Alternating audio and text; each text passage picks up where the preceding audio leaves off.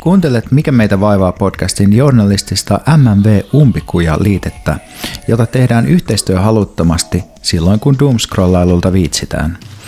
Patreon-tilaajien ja Vasemmistofoorumin tukeman julkaisun kohdeyleisö on masentuneet epäihmiset, jotka haluavat hävitä lopullisesti. Mukana myös Tutkijaliitto.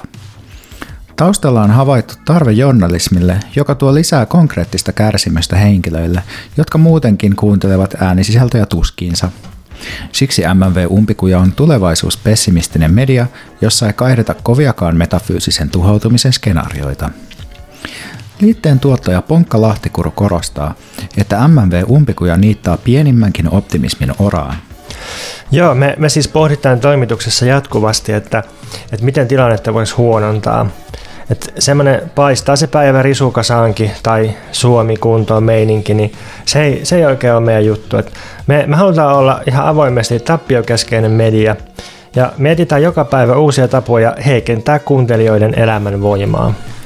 Lahtikurun mukaan sisällön muutokseen huomaa ensimmäisenä podcastin teknisestä puolesta, johon on tehty joukko kuuntelua hankaloittavia uudistuksia.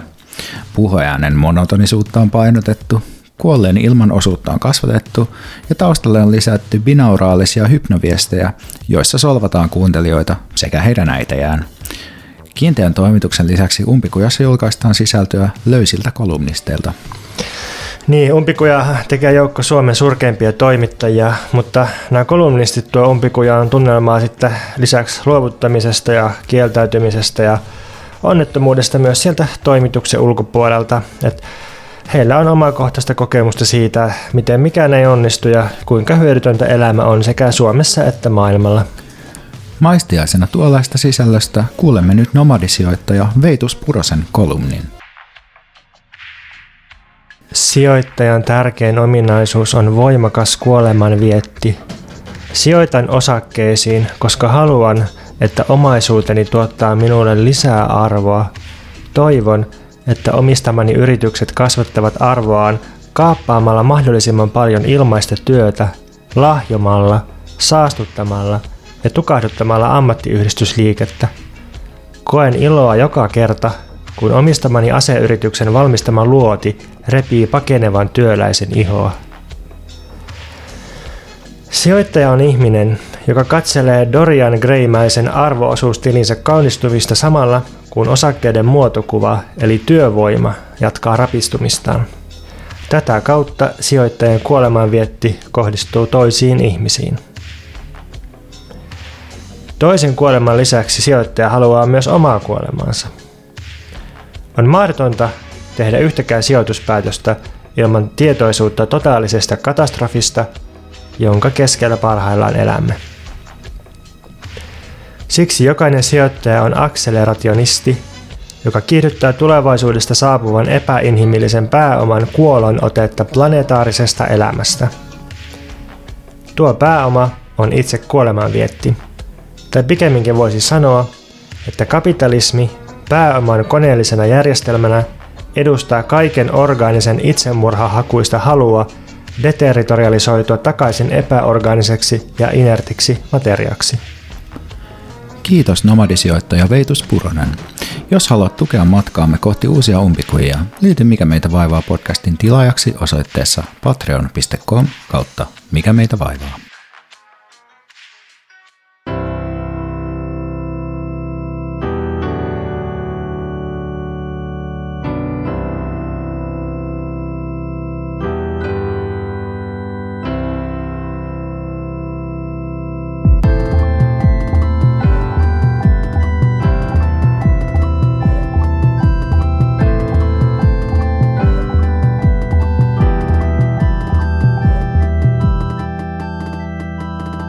Mitäs Veikka, rakas Veikka, tälle tunteen ilmaisu tähän alkuun, oliko yllättävä? Oli vähän yllättävää, mutta mukava kuulla positiivista viestiä sieltä pöydän toiselta puolelta. Kyllä, nyt me, me ollaan äh, libidokeskeinen media. Se, oli tämän, se on tämän jakson teema. Mitä sulle kuuluu ja minkä asioiden ympärillä sun libido on pyörinyt viime aikoina? Nythän on kevät ja sen takia varmaan libidon pitäisi pyöriä ihan perinteisesti niin sanotusti pillu ja kullin mielessä. mutta tota, valitettavasti on seksitön kevät. Siis ei välttämättä henkilökohtaisessa elämässä, mutta mä koen, että me eletään sellaista seksittömyyden todellista kultakautta, kun ihmiset on yhteydessä toisiinsa lähinnä Instagramin kautta. Tosin me oltiin äsken istumassa tuolla parvekkeella. Ei, ei niinkään koitaallisissa merkeissä, mutta kuitenkin aika lähekkäin toisiaan. Niin, niin, oltiin kyllä vierekkäin, juu, ja oli villasukat jalassa ja kaikkea. Jep, joo, ja, ja, ja linnut lauloi, ja siinäkin tuli sellainen tietynlainen erottinen vire siitä, koska kaikki tietää, mitä ne linnut siellä lauleskelee rivauksia, ne siellä oikeasti laulaa. Mutta tota, mä tosiaan viettänyt paljon aikaa tuolla Instagramissa, ja tota noin, multa siis kysel, kyseltiin tässä hiljattain, että miksi olen palannut someen, ja sitten haluan siis tarkentaa, että en ole varsinaisesti palannut someen, vaan mikä meitä vaivaa. Instagram-tili on siis perustettu vuonna 2017, mä luulisin, mutta koska Pontus katsoo mua vähän nyt silleen, että nyt pitäisi puhua totta, kun olet täällä podcastissa, niin toki niin kuin käyttöintensiteetti on lisääntynyt. Joulukuussa sä postasit kolme postausta, huhtikuussa sä postasit äh, hetkinen, ainakin 25 postausta. Joo, mutta tässä siis taustalla sellainen vähän niin kuin viaton ajatus, että, että voisi kasvattaa meidän yleisöä tekemällä sellaista sisältöä, mikä on todennetusti tuo, tuo uusia kuulijoita, uusia käyttäjiä, uusia seuraajia meidän sisältöjen pariin, koska Clementine Marigan puhuu tästä, että sen jälkeen kun hän alkoi tehdä tämmöisiä tekstipostauksia, niin suorastaan räjähti hänen niin Instagramissa suosio. Ja tämä on niin tämä rationaalinen puoli tässä, eli, eli se, että miten pystyy niin perustelemaan ikään kuin ilman, että täytyy mennä sellaiseen omaan, omaan vähän likaiseen synkkään halu todellisuuteen.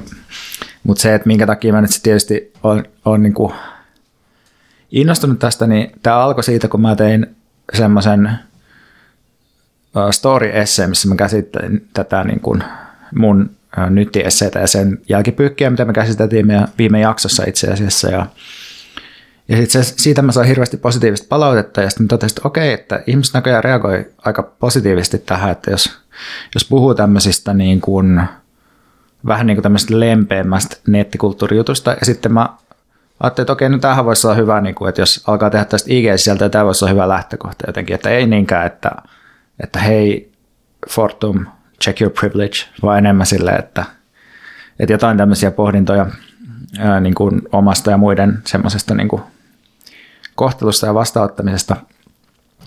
Mutta joo, sitten se lähti käsistä tosi nopeasti ja, ja tota, innostuin vähän liikaa ja sitten alkoikin, tai sitä kuitenkin unohtaa sen, että millainen, millainen rush se on, että kun yhtäkkiä ihmistä antaa hirveästi sellaista positiivista palautetta sulle jostakin, mitä teet. Ja, ja sitten sitä aina seuraa kuitenkin semmoinen sitten sen pakonomainen uh, sen appin niin kuin selaaminen, sormi hakeutuu koko ajan sen luokse, sitten uudelleen päivittää koko ajan, katsoa, että montako likeä on tullut tämän päivityksen jälkeen. Ja sitten tietysti kun meillä oli tämä meidän HS Visio, HS Visio otsikko, tämmöinen hassuttelukone, ja sitten siitä siitä niin kuin hirveästi sitten tykättiin, niin, niin tämä kaikki on sitten vetänyt, mutta siitä täysin niin kuin taas sisään tähän maailmaan. Ja sitten viime viikonloppuna mä tein lauantaina, kun mä ajattelin, että olisi kiva, että rentoutuu lauantaina, olisi kiva, että olisi jotain puuhaa, jonka parissa rentoutuu, niin mä tein, koska Pontuksellakin oli ollut tämmöinen Q&A-homma sen ig niin mä ajattelin, että okei, tämä vaikuttaa turvalliselta, että jos Pontus tekee tätä, niin tämä ei voi olla hirveän intensiivistä hommaa. Ja sitten mäkin tein tämmöisen, että kysykää mitä vaan, ja sitten mä sinne laitoin jotain sitten vastailin kysymyksiä, ihmiset kyllä siis reagoi sille ihan positiivisesti siihen, mutta sitten siitä seurasi myös se, että osa ihmistä ei reagoinut siihen niin positiivisesti, ja sitten mulla olikin kohta dm dm niin sanotusti vähän tulessa, että piti vastailla eri ihmisille erilaisia vaatimuksia, joita siis mulle täysin tuntemattomat ja anonyymit ihmiset esittää siitä, että millaista esimerkiksi tutkimustietoa mun pitäisi pystyä esittämään jonkun mun väitteen tueksi. Ja, ja sitten löysi itteni lauantai-iltana puhelin kädessä ehkä 11 aikaa totesin, että okei, mä olen koko päivän tämä puhelin kädessä ja mun silmiin sattuu. Ja sitten sunnuntai-aamuna kahdeksalta tulee DM useammalta ihmiseltä eri aiheista ja mä luen niitä ja sitten mä totesin, että okei, nyt loppuu. Ja sitten mä poistin sen sovelluksen ja nyt mulla ei enää ole sitä. Ja tämä kaikki on sitten tuonut mut pohtimaan niin tätä tämmöistä addiktio-kysymystä, jota mä oon käsitellyt myös tuossa, kun puhuin alkoholismista ja omasta juomisestani tuossa, tai entisestä alkoholismistani, tai nykyisestä alkoholismistani, mutta entisestä juomistani, juomisestani tuossa Patreon jaksossa, niin, niin kuin tavallaan alkoholismiin ja alkoholin käyttöön liittyy sellainen näissä tämmöisissä AAssa ja tällaisissa minnesotahoidoissa sun muissa, niin niihin liittyy se ajatus, että okei, että tämä käytös pitää lopettaa kokonaan, suhde viinaan pitää katkaista, koska oletuksena on se, että ihminen on pysyvästi addiktiota, sen täytyy tehdä absoluuttinen katkos entisen käytöksensä ja entiseen elämäänsä. Ja tämä toimii alkoholin kanssa sen takia, että alkoholi ei, välttämättä, ei ole välttämättä myös ihmisen elämässä. Mutta sitten esimerkiksi syömisen kohdalla, mulla on esimerkiksi niin kuin syömisen kanssa ongelmia on ollut koko elämäni, mutta että mä en voi lopettaa syömistä – koska se, se ei olisi kehollisesti niin kuin hyvä juttu. Niin sitten mä oon vähän niin kuin miettinyt sitä, että, että miten tähän niin kuin some-juttuun oikeastaan pitäisi suhtautua, että, että onko sekin silleen, että ainut vaihtoehto on se, että nyt lopeta kokonaan, toteaa, että sulla on ongelma, me tukiryhmään, etkä enää ikinä koske näihin, näihin someihin tai näihin tähän, että ei tuota enää sitä addiktiivista käytöstä. Ja tällä kertaa mä sitten ratkaisin tämän asian silleen, että mä päätin, että mä en kuitenkaan nyt tee näin, että, että koska en mä voi mä en voi kohdata elämään niin, niin kuin addiktiiviseen käytökseen taipuvaisena ihmisenä silleen, että kaikki asiat vaan lopetetaan kokonaan sen jälkeen, kun niistä tulee ikävä fiilis tai haittaa. Ja sen sijaan mä oon nyt sitten viikon ajan kokeillut sellaista, että mä oon asettanut itse sellaiset säännöt, että viikonloppuisin ei käytetä ollenkaan, appia ei asenneta, paitsi se voi asentaa hetkeksi, jos niin kuin postaa jonkun story, mutta se pitää poistaa heti sen jälkeen. Et sitä ei nyt silleen, niin kuin, että sitä ei puhelimesta löydy, vaikka peukalla hakeutuukin sen luokse koko ajan ja löytää se tyhjän paikan ja ihmettelee, että mitäs nyt tapahtuu. Ja mulla on ihan hyvä olla tästä perusajatuksesta, että, että voi ainakin kokeilla tämmöistä pehmeämpää, pehmeämpää kontrollisuudetta, koska se tälleen pandemia-aikoina varsinkin tuntuu, että uudet sosiaaliset suhteet välittyy pitkälti noiden somejen kautta. Ja esimerkiksi just nämä Kitti Suoranna ja Fatima Fervajinenin, niin, niin niidenkin haastattelut tavallaan alkoi siitä, että Instagram DMssä jotain juteltu, niin silleen, se on, se on niin ambivalentti asia ja, ja someihin liittyy jotenkin sellainen, niistä saa paljon, mutta sitten helposti myös ottaa ehkä vähän enemmän tämmöisiä ajatuksia. Niin mä olinkin jo kysymässä tässä, että meidän podcastin sun osuuksista noin 92 prosenttia syntyy siitä, että, että sua ärsyttää some ja jotenkin siinä tuntuu, että on sellainen sykli, että, että sä teet siellä jotain ja osoittautuu, että se saa responssia ja sitten sä teet enemmän ja enemmän ja enemmän ja se kiihtyy ja kiihtyy ja lopulta se menee yli ja sitten kupla puhkeaa ja sitten tulee talousromahdus ja, ja lama ja sitten sit alkaa uusi kasautumisen sykli, niin olin kysymässä, että mikä, mikä siellä on sellaista, että sinne pitää aina – mennä, mutta tavallaan sä vastasitkin jo tuohon, että nykyään kaikki vähän niin kuin välittyy tai niin paljon asioita välittyy sen kautta ja sitten toisaalta, että se on ambivalentti, eli, eli tota, se, se ottaa ja se antaa. Ja sitten ehkä tämä kysymys on myös vähän silleen, niin kuin olisi projek- projektiota tai semmoista tekopyhyyttä, koska mutta itseltäni on kysytty sitä samaa ja mä itse kysynyt itseltäni sitä samaa ja sitten mä ehkä olen vastannut siihen myös vähän sille epätyydyttävästi, kun mä sitten sanonut jollekin kyselijöille, että että joo, että musta tuntuu tärkeältä sille ihan myös työn kannalta olla siellä, mikä, mikä siis on totta, että kyllähän usein mulle tulee jotain pyyntöjä just somen kautta, että kirjoittaisitko jotain, mutta että jos mulla ei olisi mitään sometilejä, niin kai ne nyt voisi laittaa mailia tai, tai sitten jotain, jotain muuta viestiä. Ja, ja sitten on, on kyllä kirjailijoita paljonkin Suomessa, jotka tota, tekee ihan ok työtä ilman, että ne on missään somessa, niin tavallaan se, se kuin, järkisyyt ei ikinä täysin tyhjänä sitä, että miksi joku ihminen on somessa, vaan siinä on semmoinen vaikeimmin ilmastava, semmoinen tunteellinen ja halullinen komponentti. Niin, niin kyllä, ja, ja ehkä tässä niin kuin just tämmöisessä kasautuvaa sykliä, kasvava intensiteetti ja sitten romahdus, niin siitä mallista mä tavallaan just haluaisin eroa mun elämässä ylipäätään, että tavallaan, että päästään jotenkin jonkun asian niin kuin täysin käsistään ja sitten lopulta kirjoittaa Hesarissa masentunutta esseitä. Et ehkä, ehkä en just haluaisi enää toistaa sitä ja sen takia musta tuntuu, että tämä niinku tämmöinen pehmeämpi interventio on niinku parempi idea, että mun ei tarvitse tehdä semmoista totaalista katkosta jokaisen asiaan, mikä on mulla vähän vaikeaa. Ja, ja tavallaan, että voi jotenkin hyväksyä sen, että, no, että se some on tämmöinen asia, joka selvästi myös antaa hirveästi. Ja musta tuntuu, että mä oon niin kuitenkin saanut siitä paljon semmoista niin positiivista fiilistä myös siitä, että okei, että tätä kautta niin kuin on löytänyt ehkä ihmisiä, jotka pitää jotain tämmöisiä niin kuin nettikulttuuriin ja ihmisten kohteluun liittyviä ajatuksia niin kuin ihan järkevinä. Mutta sen, se, mun mielestä se, että itse käyttää sitä, niin sehän ei estä niin kuin sitä, että tekee semmoista, että on joku analyysi vaikka siitä, että miten niin kuin semmoinen yksilö keskenä ja reaktioita ruokkiva tavalla some, että millas, miten se vaikuttaa politiikkaan ja miten, millaisia poliittisia ulottuvuuksia tai poliittisia implikaatioita sillä on niin kuin kulttuurin tasolla. Että tavallaan mun mielestä ei tarvitse ehkä ajatella silleen, että, että mitä, että sä vastustat kapitalismia, mutta sä kuitenkin elät kapitalismissa, että on kyllä vähän yllättävää. Tai että sama mun mielestä tuossa somessa, että se, niin kuin se että, että kritisoi sitä ja näkee siinä ongelmia, ei tarkoita sitä, että pitäisi jotenkin jättäytyä sen ulkopuolelle tai, tai tavallaan vähän niin kuin olla käyttämättä sitä vaikka. Niin, sitten jos puhutaan laajemmin somesta, niin minusta ehkä siitä puhutaan liikaa, kun pitäisi puhua myös sen kontekstista tai sen, sen niin kuin laajemmasta ympäristöstä, että, että tota se, että me sijoitetaan meidän haluja someen ja, ja se, että me koetaan, että se täyttää jotain meidän tarpeita, niin kai se kertoo sit siitä, että, että, että jossain muualla niitä tarpeita ei täytetä tai että, että jotain niin sen ympärilläkin on tapahtunut.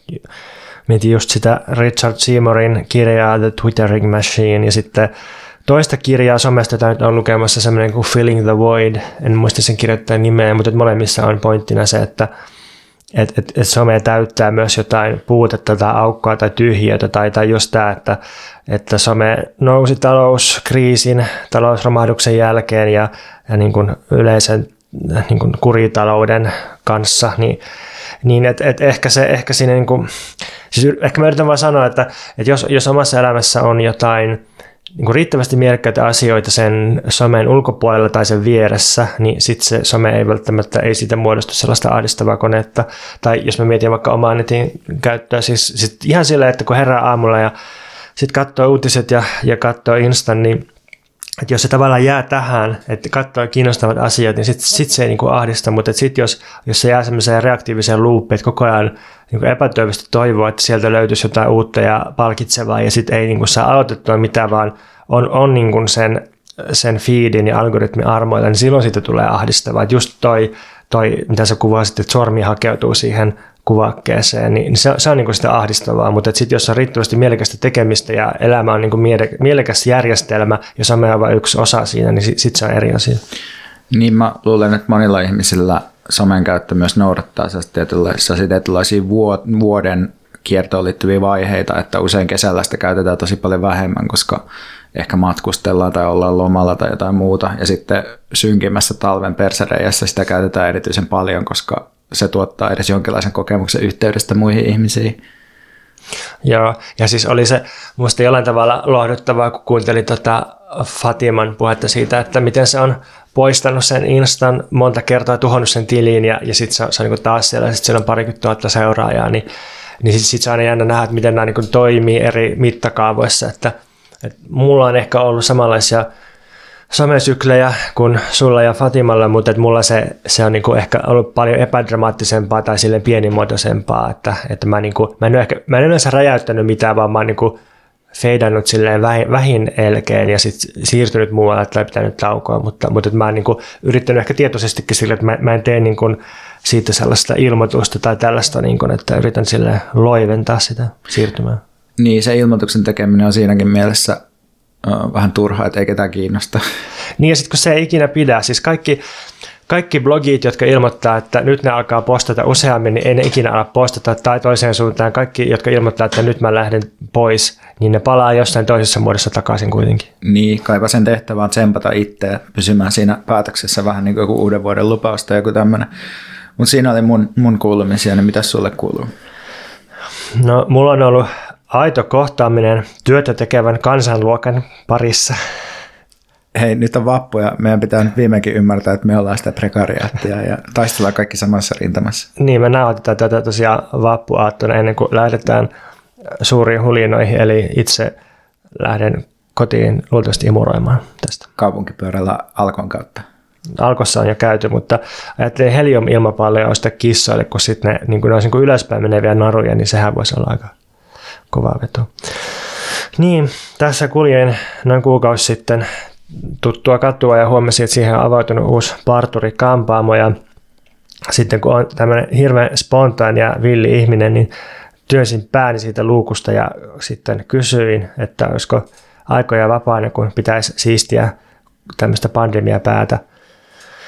Niin sitten siellä oli tämmöinen ehkä 5-60 parturi, joka ilahtui ja otti mut sinne sitten ja, ja sitten se, se tota, oli hirveän puhelias ja, ja tota, ilahtui, kun otin maskin pois parturoinen ajaksi ja sitten se kertoi muun muassa, että se on käynyt Kanarialla jo kaksi kertaa tänä talvena ja sitten se ilmoitti, että tai niin kertoi sille, että, joo, siellä sitten taas sitten lähekkäin terassilla ja kuka käytti rättiä ja kuka ei. Ja rätti tarkoitti siis kasvamaskia. Ja sitten mä tajusin, että okei, okei, että rätti, tämä on nyt se signaali. Nyt, nyt alkaa, nyt lähtee semmoinen vyörytys, jota ei ole nähty jatkosodan jälkeen kenties. Sanoit, että montako lausetta tässä ketjussa ennen kuin päästään juutalaisiin?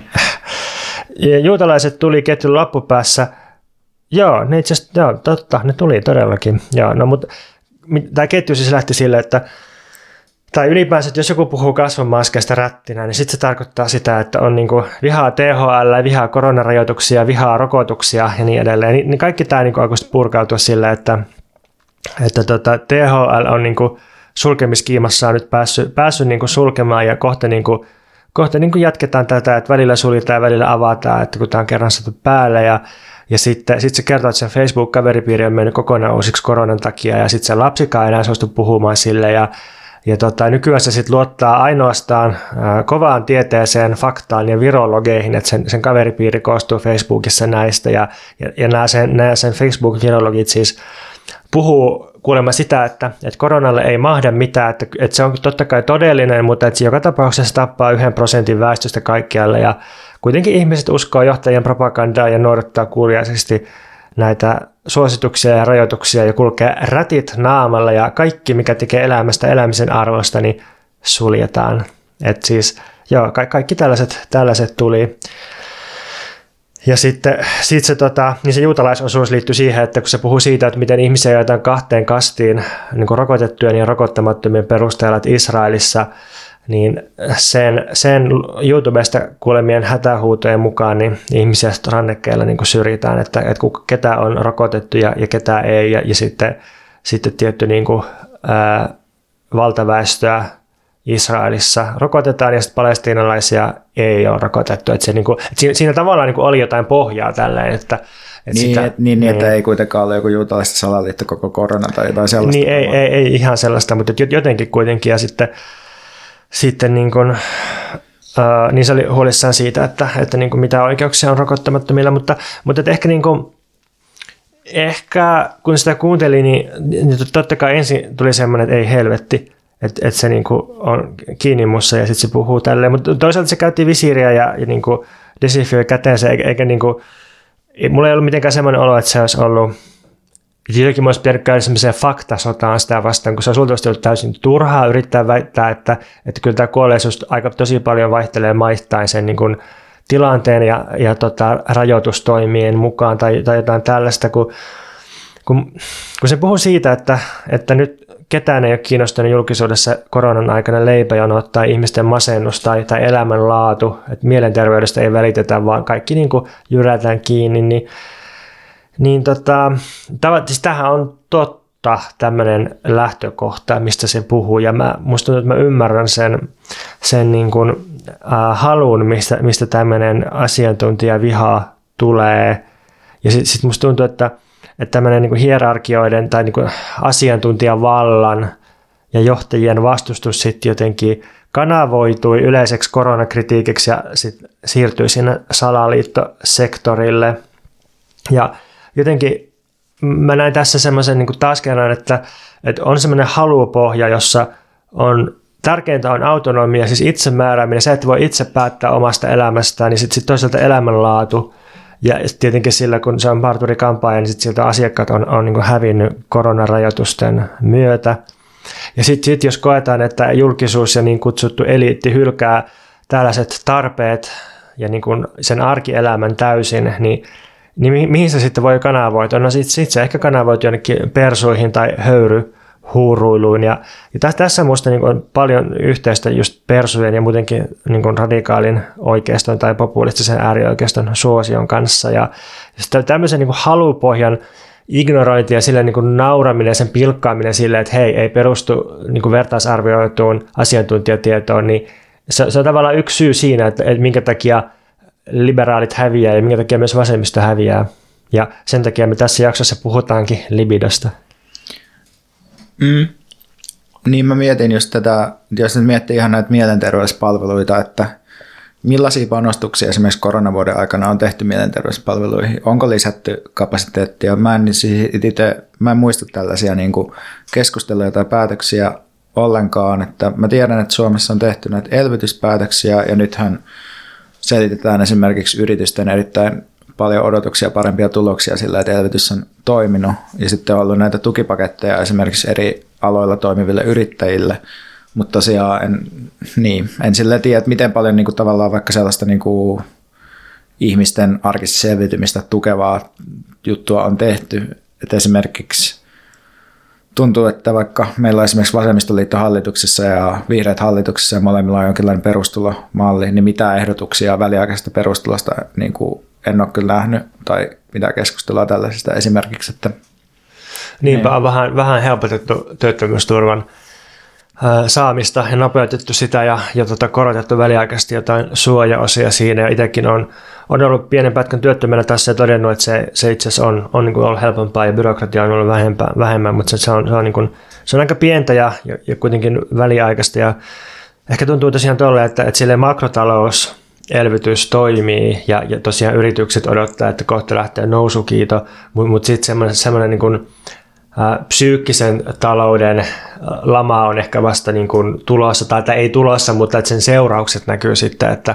että kun niin kuin opettajat ja, ja sitten terveydenhuollon ihmiset eri suunnissa puhuu siitä, että et, et niin kun se, se tulee olemaan aika synkkä lasku, jos nyt haluaa taloudellisesti puhua, niin mikä ihmisten mielenterveydessä ja jos menetetyissä ikäluokissa ja, ja oppimistuloksissa ja, ja niin edelleen näkyy, niin sitten jotenkin kyllä se on tosi paljon musta jäänyt tuon makrotalouskeskustelun varjoon ja pelkään, että se jää vielä enemmän sitten, kun se, se kulutuspiikki ihan varmaan tulee tuossa kesästä ja syksystä alkaen, niin sitten tota, sit toiset lähtee hirveäseen nousukiitoon ja sitten sit tota helposti unohtuu ne, jotka, jotka niin kuin joiden kärsimys jatkuu tai pahenee, pahenee tämän koronatilanteen aiheuttamien vaurioiden takia.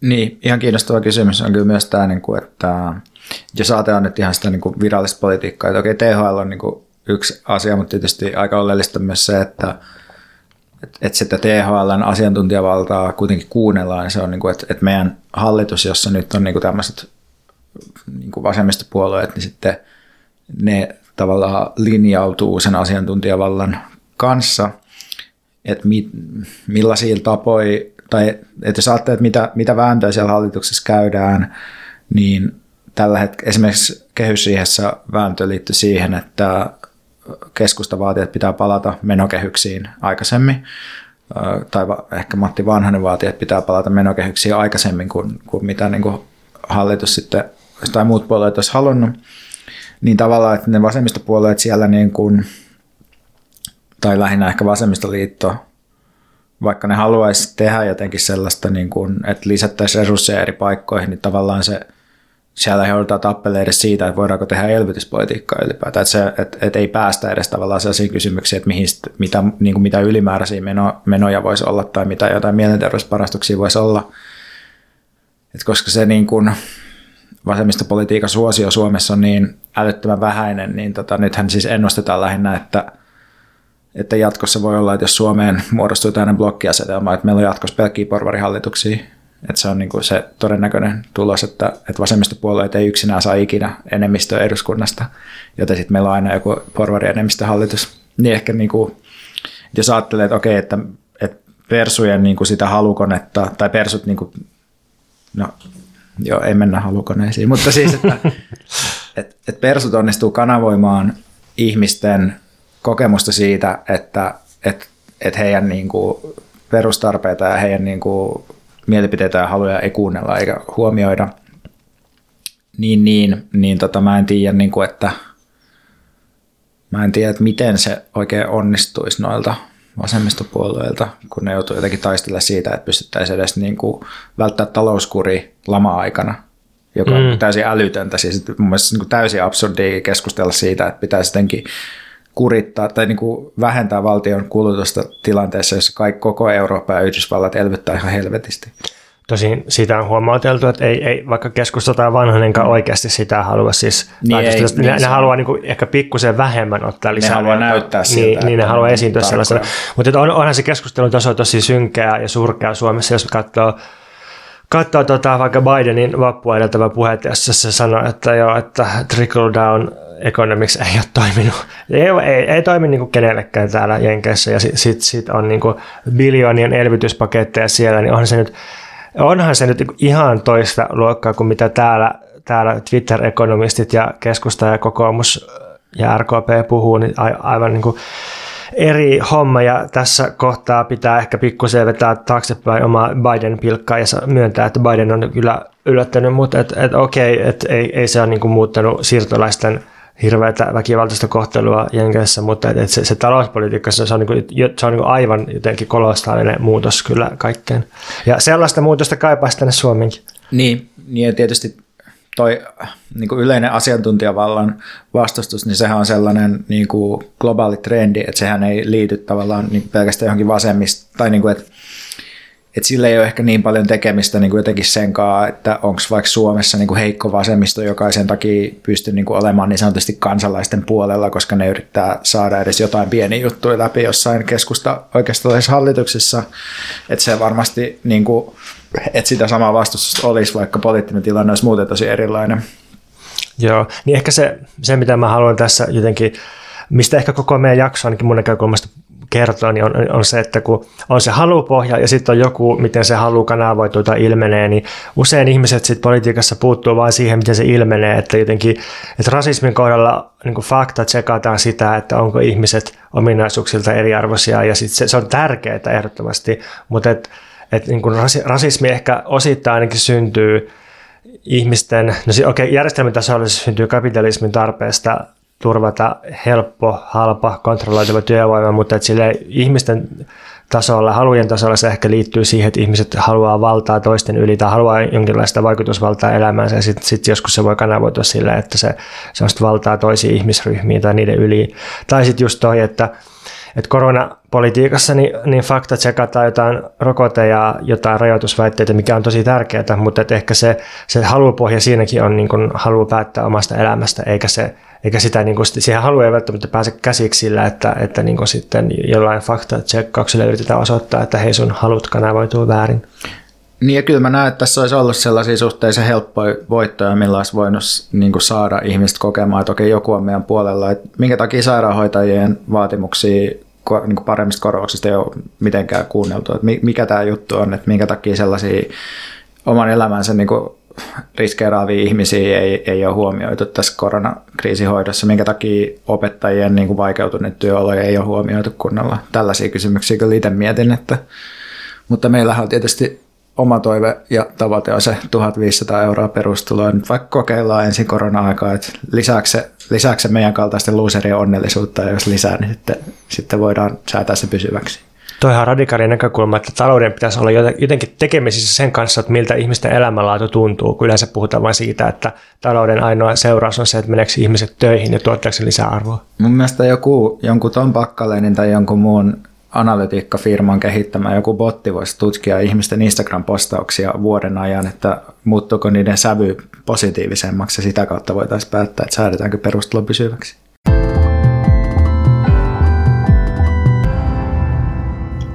hienoa Veikka, että sä teit noin kaksi keskustelua Fatiman ja Kitin kanssa. Mukavaa, että tästä tuli niin iso kolmiosainen jakso ja suositus kaikille, jotka ei ole ehkä kuunnellut niitä, että kannattaa kuunnella noin keskustelut, jossa mukavan rupauttelumaisesti käydään läpi moninaisia poliittisia asioita somesta ja rasismista intersektionaalisuudesta seksiin ja, ja 60-lukuun ja, ja suostumukseen.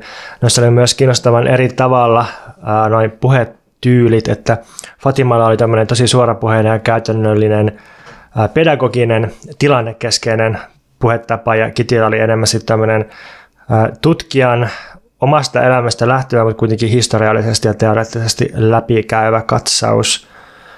Mietin, että vois keskustella muutamista pointeista, jotka tuli mieleen mulle, kun kuuntelin näitä nauhoituksia. Ja yksi oli toi, mitä Fatima sanoi vihasta ja vihan poliittisuudesta ja vihan kanavoimisesta. Ja mitä te puhuitte siitä, että miten erottaa poliittinen taso tai vihan poliittinen käyttö tai ilmentyminen omasta epävarmuudesta. Siis esimerkkinä Tällainen niin stereotyyppisen esimerkkinä joku nuori ihminen, joka, joka tota, ää, tarkoituksella hakeutuu poliittisissa tilanteissa jotenkin konfliktiin tai, tai niin kuin, että oikein niin kuin toivoo, että, että tota, tulee konflikteja vaikka poliisin kanssa, ehkä hakee sitä ja, niin kuin käyttää sitä poliittisesti hyväkseen. Ää, tai tai sitten se, mitä sä Veikka sanoit siitä, että, että niin kuin osa sun, että sun mielestä osa sun aggressiivista some aktivismin kautta liittyi siihen, että, että se tavallaan käsittelit sun kiusaamistraumeja ja haluaisit luoda sellaisia tilanteita, missä sä ootkin niskan päällä. Niin tämä on minusta silleen sellainen kysymys, johon ei ole vastausta, koska, koska niin kuin tavallaan se, jos jollekin ihmisellä on vaikka kiusaamistrauma, niin sehän, sehän ei ole niin kuin vaan yksilöllinen tai henkilökohtainen asia, koska ne traumat on syntynyt kuitenkin jossakin instituutiossa, siis koulussa usein, joka on luotu poliittisesti. Ja, ja sitten niin politiikka ei pääse karkuun sillä, että se, vaikka se olisi jotenkin liittyy se oma, oma niin kuin vihainen politiikka johonkin yksilölliseen traumaan, mutta tavallaan, tavallaan siinä on niin kuin joku semmoinen, joku niin kuin vivahdeero tai jotenkin joku tosi, tosi sumea raja siinä, että, että niin kuin onko vaikka tietoinen siitä, että mikä on oman poliittisen toiminnan motiivi ja pystyykö sitä vaikka omaa vihaa tai aggressiota niin kuin käyttämään sille jotenkin tietoisesti ja taktisesti hyväkseen. Niinpä. Ja sitten tietysti jos puhutaan nyt sit vaikka rasistisesta kiusaamisesta, niin silloinhan se niin kuin poliittisuus on vielä tosi eri tasolla siinä kuin vaan, että jos puhutaan yleisesti koulusta tämmöisenä kurivallan vanhana linnakkeena, jossa ihmiset varastoidaan ja sitten ne hierarkisoituu ja taistelee keskenään. Mutta toi on mun mielestä, tai mä mietin, että että tuossa voi tavallaan ottaa niinku kaksi näkökulmaa jotenkin tuohon, että miten, miten tarkastaa niitä ihmisen omia traumeja ja niiden suhdetta sen toimintaan. Et toinen on jotenkin, että tarkastaa sitä ilmaisuna ja toinen tarkastaa sitä taktisena. Että, että jos ajattelee sitä taktista näkökulmaa, niin silloin jotenkin keinoilla pyritään johonkin tai ajatellaan, että valitaan keinoja sen mukaan, että mikä on se päämäärä ja silloin tavallaan niin kuin voi olla oleellista kysyä itseltä, että okei, tuottaakohan tämä mun nykyinen, nämä mun nykyiset keinot niitä niin mun tavoittelemia päämääriä. Mutta tämä on tietysti tämmöinen rationalisoiva jälkikäteen asetettu malli toiminnalle, jossa oletetaan, että toiminta aina jotenkin että siinä on aina mahdollisuus ensinnäkin valita jotkut tietyt keinot tai että se on jotenkin mielekästä, että sä voisit myös etukäteen tietää, että millä keinoin saat tiettyjä tuloksia.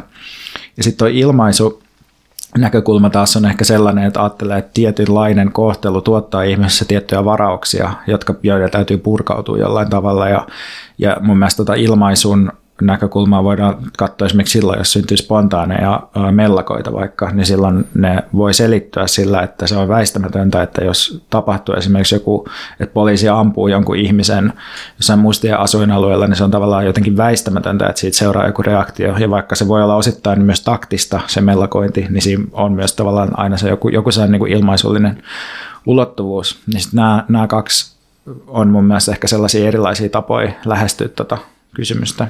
Mm, ja ehkä ne on myös aina yhdessä. Että, niin, nimenomaan. Että jos, jos miettii mellakoita ja sitä niin kuin Suomessa on aika vähän ja aika harvoin ollut mellakoita, mutta et, nyt tässä vapun kunniaksi kirjoitin uuden työn sanakirjasta, jonka tutkijaliitto julkaisi ilmaisena e-kirjapainoksena.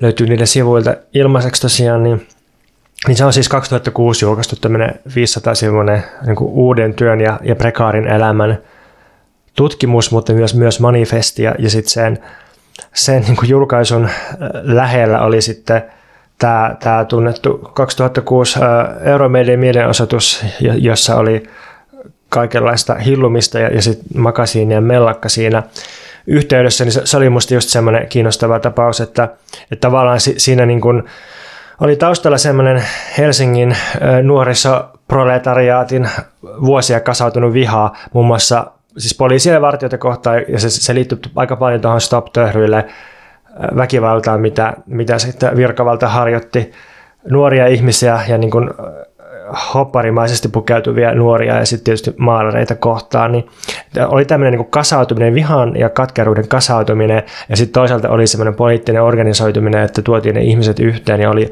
oli tämmöinen niin kuin avoimesti poliittinen mielenosoitus vappuaattoni, jolla ihmiset muutenkin on aika hulinatunnelmeissa ja ehkä, ehkä niin kuin juovuksissa, niin jotenkin näiden yhtyminen tuotti sen, sen niin kuin melakkahetken sit siinä. Ja sitten tavallaan niin kuin, se typeräydyttä sanoa, että tämä niin kuin pelkkää katkeruutta tai toisaalta, että tämä on niin kuin pelkkää suunniteltua niin kuin taktisuutta. Niin, ehkä, se, ehkä sen kyllä mä luulen, että hyvää kuitenkin tekee niissä tilanteissa, jos, jos on mahdollista, niin jonkinlainen viive siihen omaan tekemiseen, että voi jotenkin vähän tarkastella sitä välillä ja miettiä, että okei, että, että millainen että, että millaisia keinoja valitsee ja miten ne, miten ne niin kuin vaikuttaa. Ja, ja myös ehkä aika oleellinen kysymys mun mielestä tietysti on myös se, että keneen se kohdistuu tavallaan se, se sun käytös. Että, että kun mulla tavallaan tämän kritiikin lähtökohta on ollut jotenkin se, että usein valikoidaan ihmisiä, jotka, jotka pitäisi nähdä oikeastaan, että ne on samalla puolella sun kanssa, mutta sitten valikoidaan ne, niin kuin, koska ne on lähimpänä ja ne, ne ehkä kuuntelee sua, niin ne valitaan jotenkin vihollisiksi. Ja se on musta niin kuin ongelma, ei välttämättä itsessään se, että esimerkiksi jotenkin käyttäytyy vihaisesti tai jotain sellaista. Mm. Joo, ja tähän liittyen tuosta vihasta, niin kun viha, vihaan liittyy helposti sitten kostonhalu ja katkeruus, ehkä myös joskus kateus tai itsensä uhriksi kokeminen, niin, niin Nietzschehän on usein pidetty oikeistolaisena sen takia, että se, se, se oli sitä mieltä siis 1800-luvulla, että, että, että tota, et silloinen sosialismi oli, oli sen mielestä tällaista just reaktiivista ja, ja, ja jotenkin täynnä kateutta ja katkeruutta ja kostonhalua.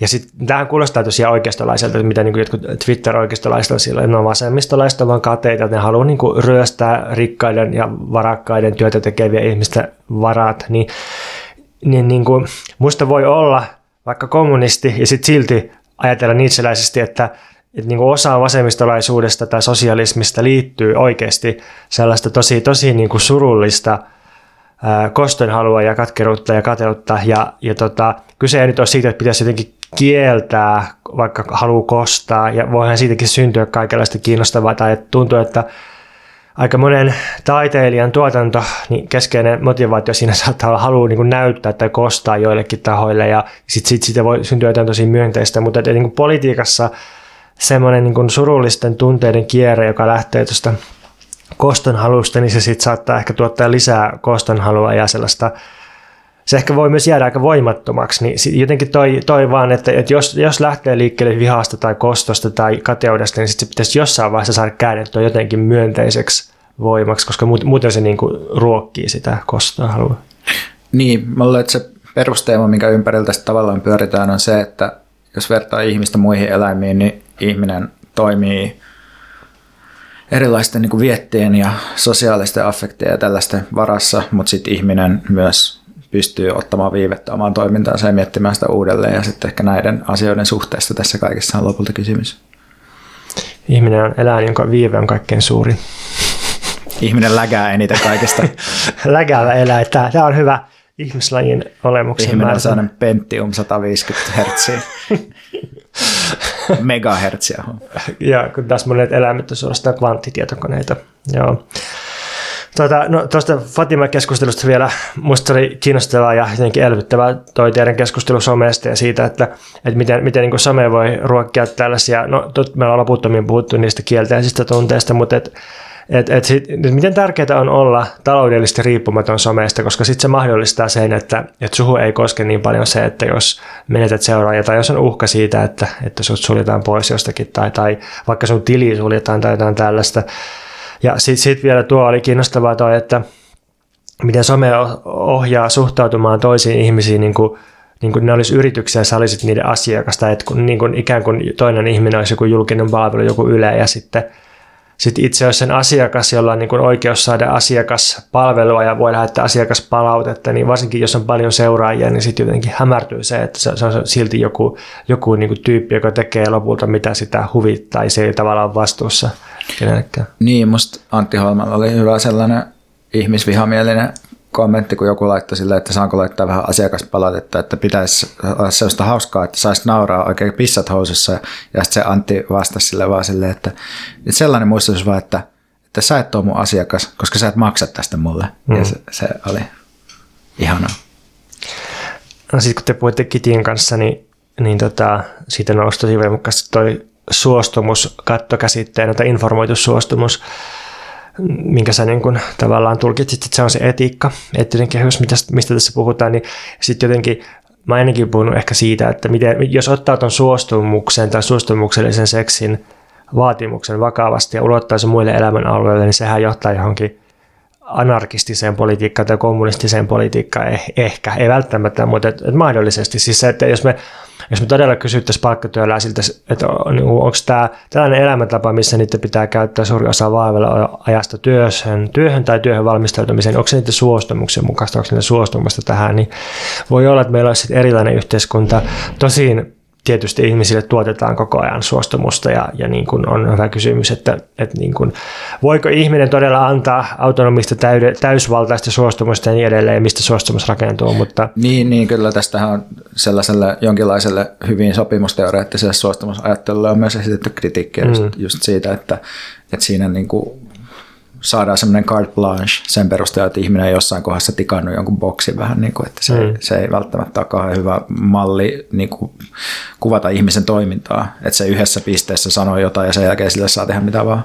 Niin, mutta et, et ehkä siinä seksiyhteydessä, jos puhutaan suostumuksesta, niin onkin ideana se, että, että kyllähän niin kuin melkein kaikki tajuaa, mistä siinä oikeasti on kyse, että se, se ei ole niin kuin sellaisesta muodollisesta, että olet tikannut boksin, vaan että, niin kuin, että oikeasti – myös, myös niin kuin eleillä ja muilla niin kuin koko se tunnelma on sellainen, että, että, siinä on se halu läsnä. Niin, niin, niin se, ja se on semmoinen jatkuva niin, kommunikaatioyhteys, niin. se suostumus.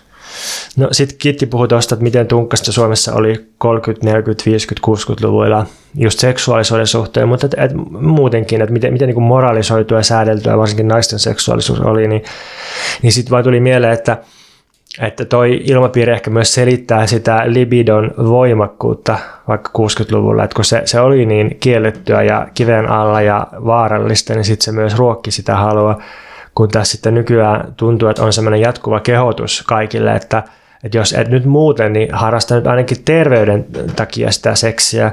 Ja niin jotenkin tämmöinen jatkuva, jatkuva niin kuin kehottelu ja sitten toisaalta yleinen elämän kiire, niin se, se taas sitten nirhaa sitä libidoa. Että libido on kiinnostavasti sidoksissa kuitenkin sitten jotenkin vaaraan, kieltoon, haluun, mutta tietysti myös aikaan ja turvallisuuteen ja, ja tällaisiin. Niin mä oon just miettinyt ja varmaan puhutaan tässä kohta lisää just tästä, mutta yksi asia mikä kiinnostaa on se, että et, et voiko ajatella sille, että ihmisellä jossain mielessä libido on tavallaan sellainen vakio, mutta sitten se on enemmän kyse siitä, että miten se kanavoituu. Että et, et, et kanavoituuko se seksuaalisesti vai kanavoituuko se esimerkiksi älylaitteeseen tai jotenkin näin. Niin ehkä jotenkin jolla, jollain tasolla voi ajatella, että se on vakio, mutta, mutta niin kuin yksilötasolla ei varmaankaan ole vakio. Niin. Tai, tai niin kuin, kyllä. Musta voi puhua ihmisistä, joilla on vähemmän halua ylipäänsä, vähemmän elämän halua, ne on niin kuin letargisempia tai, tai niin kuin jotenkin latistuneempia, ja sitten on jotain ihmisiä, joista niin pursua semmoinen elämänhalu ja voima. Mm, mulla pursua joku, mutta se ei ole kyllä enää ehkä mikään elämänhalu. pursuaminen on musta, pursuaminen ja tursuaminen, mä tykkään näistä sanoista. Että esimerkiksi niin kuin koko hampurilaisen idea on se, että, että sen pitää niin kuin tursuta naamalle. Että jos, jos syö burgeria ja sitten se ei tursua ja niin kuin laukea sun naamalle, niin sitten se on tavallaan turha se burgeri. Niin Olisiko tämä sun, jos sä haluat oikeasti pop-filosofiksi, niin sun pitäisi kirjoittaa joku sellainen hampurilaisfilosofia, ylenmääräisyyden logiikka, joku tämän tyyppinen. Niin ja sitten siinä olisi se ensimmäinen sämpylä ja sitten siinä olisi äh, soosit ja salaatit, siinä olisi pihvi ja sitten sit se niin kuin, siis, niin kuin kolme osaa, että niin kuin sämpylä, pihvi, sämpylä.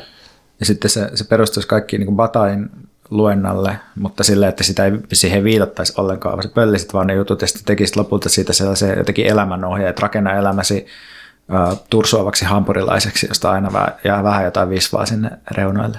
Burgerifilosofi.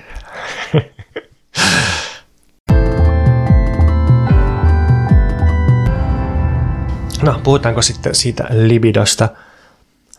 Onko tämä nyt se osio siitä puhemista puhute? Joo, joo, nyt täsmälleen näin.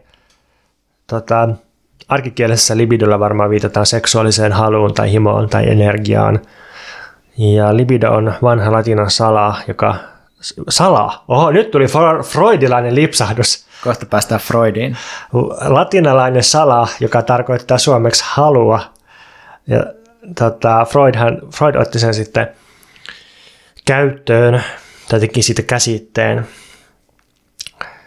Yksi klassinen libidon määritelmä on sellainen, jonka Freud antaa teoksessaan joukkopsykologia ja egoanalyysi. Se kirjoittaa näin, että libidolla tarkoitamme määrällisenä suurena tarkasteltavaa, joskaan toistaiseksi ei mitattavaa, viettienergiaa, joka voidaan yleisesti liittää rakkauden alaisuuteen – tässä näkyy musta hyvin se Freudin pohjimmainen skientismi, että se ajattelee, että kyllä me päästään ennen pitkään se eksaktiin kaiken mittaamiseen ja lopulta masennuskin hoidetaan vain lääkkeellä, kun saadaan tarpeeksi hyviä lääkkeitä. Joo, siinä oli tämmöinen niin 1800-luvun ankaran tieteen tai 1900-luvun alun positiivismin, joka oli tulevasta ehkä kunnolla tulossa, mutta kuitenkin se, semmoinen niin, joo, niin kvantifioiva skientismi, tiede, tiedekeskeisyys, tiedeuskoisuus ja luonnontiedemäisyys. Ja Freudilla tosiaan oli ihan vakavana tavoitteena, että joskus vielä libido voitaisiin mitata, että niin libidinaalinen energia mitattaisiin ja ja ehkäpä sitä voitaisiin sitten vaikka kerätä tai jotenkin, tämä, tämä johti jotkut freudilaiset myöhemmin ihan, ihan huurupoluille, niin kuin tuon Wilhelm Reichin, joka alkoi sitten kerätä organienergiaa, tämmöistä kosmista libidinaista energiaa sen organilaitteilla sitten. Mm, mutta kyllähän me tiedetään, että, että me tarvitaan esimerkiksi sinä ja minä noin 2500 kaloria päivässä. Eikö se ole niin sellainen libidon tota, käyttösuhde, sellainen kaksi, kahden ja puolen tuhannen kalorin tankki? Joo, mutta eh, niin kyllä tässä jotain tässä kvantifioitavissa, että se niin kuin, kyllä me voidaan niin kuin sanoa jotenkin silmämääräisesti silleen, tai me voidaan ehkä tuntea se, että, joissakin ihmisissä on virtaa enemmän libidoa, tai joissakin järjestelmissä virtaa enemmän tällaista libidinaalista energiaa. Uh, niin Freud täsmentää tuossa sitten heti perään, että, että sille rakkaus johon se liittää libidon, on, on lähtökohtaisesti seksuaalisuus, seksuaalista, mutta että se kattaa myös itserakkauden ja ystävyyden ja rakkauden esineisiin ja abstraktioihin, eli käytännössä se, se, voi, mitä, se voi suuntautua mihin tahansa. Mutta et, jotenkin Freudilla on sellainen peruskuvi, että ihmisen psyyke muodostuu libidinaalisista suhteista ja haluista. Että se on niin ihmisen peruspyrkimys, tämä libido, ja se pitää kasassa psyykettä ja sen eri osia. Ja, ja sitten libido pitää kasassa myös muita inhimillisiä ja sosiaalisia järjestelmiä, niin kuin ihmisjoukkoja ja vaikka instituutioita, niin kuin kirkkoa ja armeijaa, että Freud itse käyttää esimerkkinä tällaista libidon hierarkisesta kanavoinnista, jossa yksilön libido voi sitten kiinnittyä kirkossa vaikka sit siihen pappiin tai, tai että armeijassa se, se kiinnittyy ehkä, ehkä niin kuin ensin alikersanttiin ja sitten sit ylemmällä tasolla kenraaliin, jotka tietenkin edustaa tämmöistä isähahmoa, että se, se niin kuin osoittaa, että, että libido ei, ei, niin kuin, se ei tähtää pelkästään seksiaktiin, ja, ja sitten että sit tosiaan se, se, se niin voi irrota, tai niin koko freudilaisuuden ideana ehkä on se, että, että ihminen on tavallaan Freudin sanoin perversi eläin, just sen takia, että se libido on tälleen niin kuin vähän irrallinen tai niin kuin vino, että se, se, ei, niin kuin, se ei kohdistu vain siihen niin sanottuun suvi, suvun jatkamiseen, vaan, vaan se voi kohdistua just vaikka sukulaisiin tai julkiksiin tai striimaajiin ja tubettajiin tai naapureihin tai lemmikeihin tai kenkiin, hanskoihin – pankkitiliin, osakkeisiin, erilaisiin ruumiinosiin, kirjoihin, autoon, puolueeseen, johonkin päihteeseen. Ja tästä päästään sitten libidinaalisen talouden käsitteeseen, jonka Freud myös loi, koska Freud ajatteli, että libidoa voidaan säästää tai sijoittaa, tai sitä voidaan, siinä voidaan neuvotella, tai libidoa voidaan kiristää, tai libidinaalista energiaa voidaan ostaa, myydä ja vaihtaa. Eli syntyy tämmöinen niin libidinaalisen tuotannon ja vaihdon ja, ja jakelun talous, joka sitten voi, voi ehkä mennä konkurssit, voi olla libidinaalinen lama tai halun nousukausi.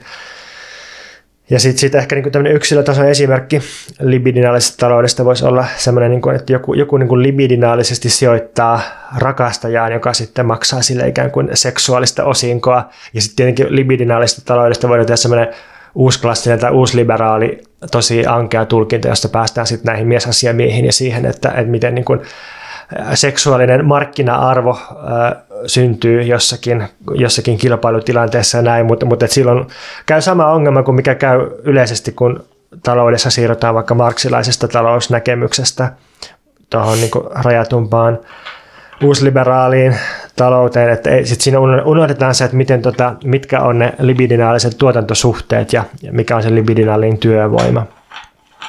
No edelleen tähän libidinaaliseen talouteen niin liittyy sitten raaka-aine, että se halu, halu niin tarvitsee jonkun raaka-aineensa ja, ja sitten sit tietysti, että se halu, halu on energia, niin kuin talous aina tarvitsee energiaa toimijakseen, niin, niin libidinaalinen energia pitää sen käynnissä ja, ja sitten sitten tarvitaan libidinaalisessa taloudessa myös työtä ja ja sitten sen energiajakelua ja sitten erilaista kulutusta tai voidaan myös tuhlata ikään kuin polttaa ilmaan sitä libidinaalista energiaa ja se tosiaan liittyy Freudilla psyyken alueesta tiedostamattomaan, että me ei olla ainakaan täysin koskaan ehkä tietoisia siitä, että missä meidän libidot surraa.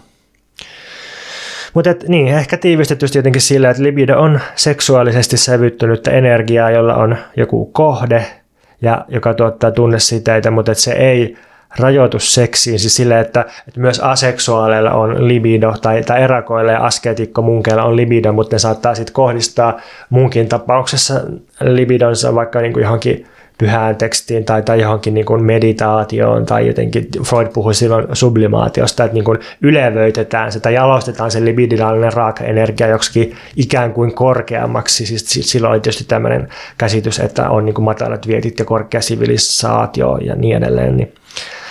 Mutta sitten Freudin seuraajista Jung määritteli tai niin yleisti ihan, ihan niin suoraan libidon, että libido on yleistä halua tai ruokahalua, että se, se, se ei niin välttämättä ole edes tekemisissä seksuaalisuuden kanssa. Että seksuaalisuus on yksi niin kuin alalaji. Sitten, ja sitten minusta tämmöinen niin kuin hieno sitaatti, joka tiivistää sen, että mistä libidosta on kyse mulle, niin on Döllesin ja Gattarin antioidipuksessa, jossa ne kirjoittaa, että seksuaalisuutta on kaikkialla. Tavassa, jolla byrokraatti hyväilee asiakirjojaan. Tavassa, jolla tuomari jakaa oikeutta. Tavassa, jolla liikemies panee rahan virtaamaan tavassa, jolla porvaristo panee proletariaattia perseeseen ja niin edelleen, eikä tässä tarvitse käyttää metaforia sen enempää kuin libidon tarvitsee muuttaa muotoaan. Hitler kiihotti fasisteja, liput, kansakunnat, armeijat ja pankit kiihottavat ihmisiä. Niin, tai mä jotenkin saan suoraan kiinni, että mistä, mistä on kyse. Siis sillä, että jos ihminen haluaa vaikka tavoitella tuomarin asemaa, niin kyllähän se niin saa jotain semmoista seksuaalissävytteistä tyydytystä siitä, siitä niin kuin instituutiosta ja ehkä, ehkä niistä puvuista ja jotenkin sitä koko oikeuden rituaalista. Et jos ei ole tällaista viettipohjaa tai niin kuin libidinaalista väreilyä, niin miksi, miksi, niin kuin, miksi hakeutus siihen, miksi näkisi kaiken sen vaivan, jolla se niin kuin päätyy siihen. Ja, ja tähän siis, tähän niin. liittyy mun mielestä ihan mielenkiintoisesti sellainen tietynlainen perusero äh, niin kuin ehkä konservatiivien ja sitten muiden ihmisten välillä, joka liittyy siihen, että missä väärin pystyy myöntämään sen, että ihmisen erilainen toiminta on jotenkin seksuaalisesti virittynyttä. Että tavallaan natseille, no en tiedä natseista, mutta silleen, että monille konservatiiveille on hirveä kauhistus, jos sanoo, että tämä uniformufetisointi on itse asiassa vähän niin kuin seksuaalista. Ja se ei, seksi kuuluu avioliittoon, seksi kuuluu makuuhuoneeseen, seksi kuuluu miehen ja naisen välille, seksi kuuluu sinne ja tänne. Että tavallaan musta jotenkin musta tavallaan niin kuin ehkä sellaisia isoja poliittisia jakolinjoja voi tavallaan tulkita niin kuin jotenkin sitä kautta, että mitä ajatellaan, mihin, mitä ajatellaan niin kuin libidon käytöstä tai mihin libido kuuluu tai mihin ihmisen seksuaalisuus kuuluu ja rajoittuu. Että se seksuaalisuuden rajaaminen ja sen seksuaalisuuden alueen rajaaminen mahdollisimman tarkasti liittyy monesti konservatiiviseen ajatteluun. Toi on totta sitten on myös sellaisia konservatiivisuuden lajeja, joissa ehkä myös katsotaan, että itse asiassa kaikessa tosiaan on kyse seksistä, mutta että just sen takia seksiä ja seksuaalista halua pitää rajoittaa. Ja, ja siis Freudhan itse oli sitä mieltä varsinkin niin kuin myöhemmällä iällä, että, että, tota, että sivilisaation on aina pakko pysyäkseen pystyssä niin tukahduttaa ihmisten libidoa ja jotenkin pakottaa se sublimoitumaan, koska muuten ne eläimelliset vietit vaan tuhoaisi kaiken, niin totahan voi pitää lopulta konservatiivisena niin totta, niin, totta, niin se on totta kyllä, että, tavallaan se suunnaton halu rajata sitä se, että ajattelee, että muuten se libido aivan niin kuin valtaa kaikkien mielet, kun tuhoaa sivilisaation. Joo, ja siis sitten fasisteilla on tosi voimakas ja ihan tietoinen muista libidon käyttö tai semmoinen jopa niin kuin tosi, tai, tavallaan tosi vaarallinen itsemurhahakuinenkin käyttö. Mä mietin sitä japanilaista kirjailijaa Yukia Mishima, joka on, siinä niin yhdistyy monta asiaa, että se, että se oli ensinnäkin ihan sairaan taitava ja tuottelias kirjailija, ja sitten se oli todella hyvän näköinen, ja sitten se, oli myös niin kuin ammattitason kehonrakentaja ja jotenkin semmoinen niin todella teki itsestään veistoksen ja oli, oli niin tämmöinen niin myöhempien aikojen samurai-hahmo ja, ja sitten se tota, teki tällaisen performatiivisen itsemurhan samurai-miekalla samalla kun yritti lietsoa seuraajiaan tekemään fasistisen vallankumouksen Japanissa. Niin niin jotenkin siinä, siinä niin kuin yhdistyy tämmöinen, vähän, vähän niin kuin sama kuin natseilla, että, että kyllähän ne, niin kuin ne uniformut ja tota, marssit ja muodostelmat ja, ja niin kuin se nahka, koppaläki, niin kyllähän se niin kuin kiihottaa, että ihan, ihan niin kuin suoraan ja natsit niin kuin jotenkin myönsi sen ja, ja täppäsi siihen ja, ja ehkä sen takia niin kuin natsiestetiikka edelleenkin kiinnostaa niin paljon. Siis ei vaan sen takia, että se johti tuhoamisleireihin ja massamurhaan. Se niin kuin, totta kai lisää sitä vaaraa siinä, mutta et myös niin kuin ikään kuin itsessään, niin se, siinä on jotain niin kuin sellaista, mikä kiihottaa monia ihmisiä. Niin musta on ihan mielenkiintoinen ylipäätään ajatella jotenkin politiikkaa semmoisena kiistana siitä, että mihin libido pitäisi käyttää, mm. mihin se pitäisi investoida ja, ja sitten myös sellaista, että siihen liittyy jotenkin sellaista ehkä pelkoa siitä, että se menee joko haaskuuseen tai sitten se valuu väärin paikkoihin ja sitten voi ajatella, että mikä on se oikea paikka ja mm. tällainen. Joo. Sitten mun omassa elämässäni, mun kirjoitustyön kannalta, niin kyllä se libido ratkaisee tavallaan kaiken. Että, että tietysti yritän olla sillä ammattimainen, että jos multa on tilattu jotain, mikä, mikä ei niin kuin värisytä mua, niin mä silti pystyn kirjoittamaan sen niin kuin määrityssä ajassa. Mutta on Olisiko se... kiinnostavaa jakaa sun tuotanto libidinaaliseen ja ei-libidinaaliseen niin, tuotantoon? Niin, joskus se ehkä näkyy, joskus se taas ei näy, mutta loputaan tästä. Mutta et, et se, se on hirveän paljon tuskaisempaa. Nytkin mulla roikkuu jotain esseet, jotka mulla olisi, tai ne yksi esse roikkuu, joka niin kuin, se ei vaan niin kiihota mua, niin sitten mä oon niin siirtänyt varmaan puolella vuodella sen kirjoittamista. Ja sitten taas toisaalta, kun mulla tilattiin tuosta tutkijaliiton blogiin tuosta uuden työn sanakirjasta teksti, niin sitten se syntyi koko teksti yhdessä päivässä, koska se oli vaan niin kiihottava ja libidoa ruokkiva kirja. Niin jotenkin, että työ, työ ei tunnu työltä yhtään, jos siinä väreilee se libido. No sitten libidoon liittyen niin muutamia käsitteitä, joita me ollaan yhdessä Veikan kanssa pyöritelty omissa keskusteluissa, tai sitten ehkä mä oon joitakin myös yksinäni miettinyt, niin, niin ehkä libido, jos puhuu libidosta, niin sitten se saattaa kuulostaa sille yksilökeskeiseltä, niin voisi puhua ehkä myös vaikka libidinaalisesta kentästä, kun voi, voi ajatella, että on, on olemassa tämmöinen libidinaalinen kenttä, joka läpäisee esimerkiksi poliittisen ja taloudellisen ja kulttuurisen kentän ja energisoi niitä, niin niin tuommoinen käsite ehkä vain niin ilmi antaa sen, että se, se tosiaan on jaettua ja kollektiivista ja virtaavaa, ja että et myös niin kuin kulttuurisodissa on kyse libidinaalisista virtauksista. Tämä on vähän vaarallinen käsite siinä mielessä, että tämä on niin lähellä, tai tämä on vaarassa niin kuin tautologisoitu tosi helposti, että jos puhutaan jotenkin sellaista yleisestä ei hirveän selkeästi määriteltävästä, ei missään tapauksessa empiirisesti todettavasta ihmisten mm. elinvoimasta tai toiminnan halusta, niin sitten se alkaa mennä vähän vaikeaksi sanoa, tai voi todeta, että no se kaikkihan on tavallaan loppujen lopuksi sitä. Joo, mä, joo, tässä on ehkä hyvä tehdä tosiaan huomautus, että tämä, tässä ei ole kyse siis tieteellisestä käsitteestä tai, tai mistään, mikä niin kuin, mitä pitäisi jotenkin yrittää mitata vaikka tilastollisesti, vaan, vaan tässä on kyse filosofisesta käsitteestä, jolla me voidaan jakaa maailmaa vähän eri tavalla tai ajatella maailmaa eri tavalla, että se on niin yksi näkökulma. Kyse ei ole siitä, että, että jotenkin todellisuuden riippumaton perus on sellainen tai tämmöinen. Niin, niin, ehkä sitä voi ajatella myös jotenkin niin, että, että se on tapa ymmärtää niin kuin ihmisten toiminnan suuntautumista tai toiminnan mm, kohteita. Mm. Että se on ehkä, että kyllä se niin kuin tietty spesifikäyttö kuitenkin on siinä, että sillä, sillä voi tavallaan tarkkailla sitä, että mikä saa ihmiset tekemään asioita. Joo. Ja sitten sit tuohon liittyen niin ollaan puhuttu peak libidosta, eli historiallisesta libidon huipentumisesta siitä, että, että on niin kuin ollut joku hetki, jossa halu on ollut korkeimmillaan ja sitten sen jälkeen – halun, halukkuuden ja seksin määrä on alkanut sit vähentyä ja masennus ja riittämättömyys on alkanut kasvaa, mutta puhutaan kohta lisää tästä peak libidosta.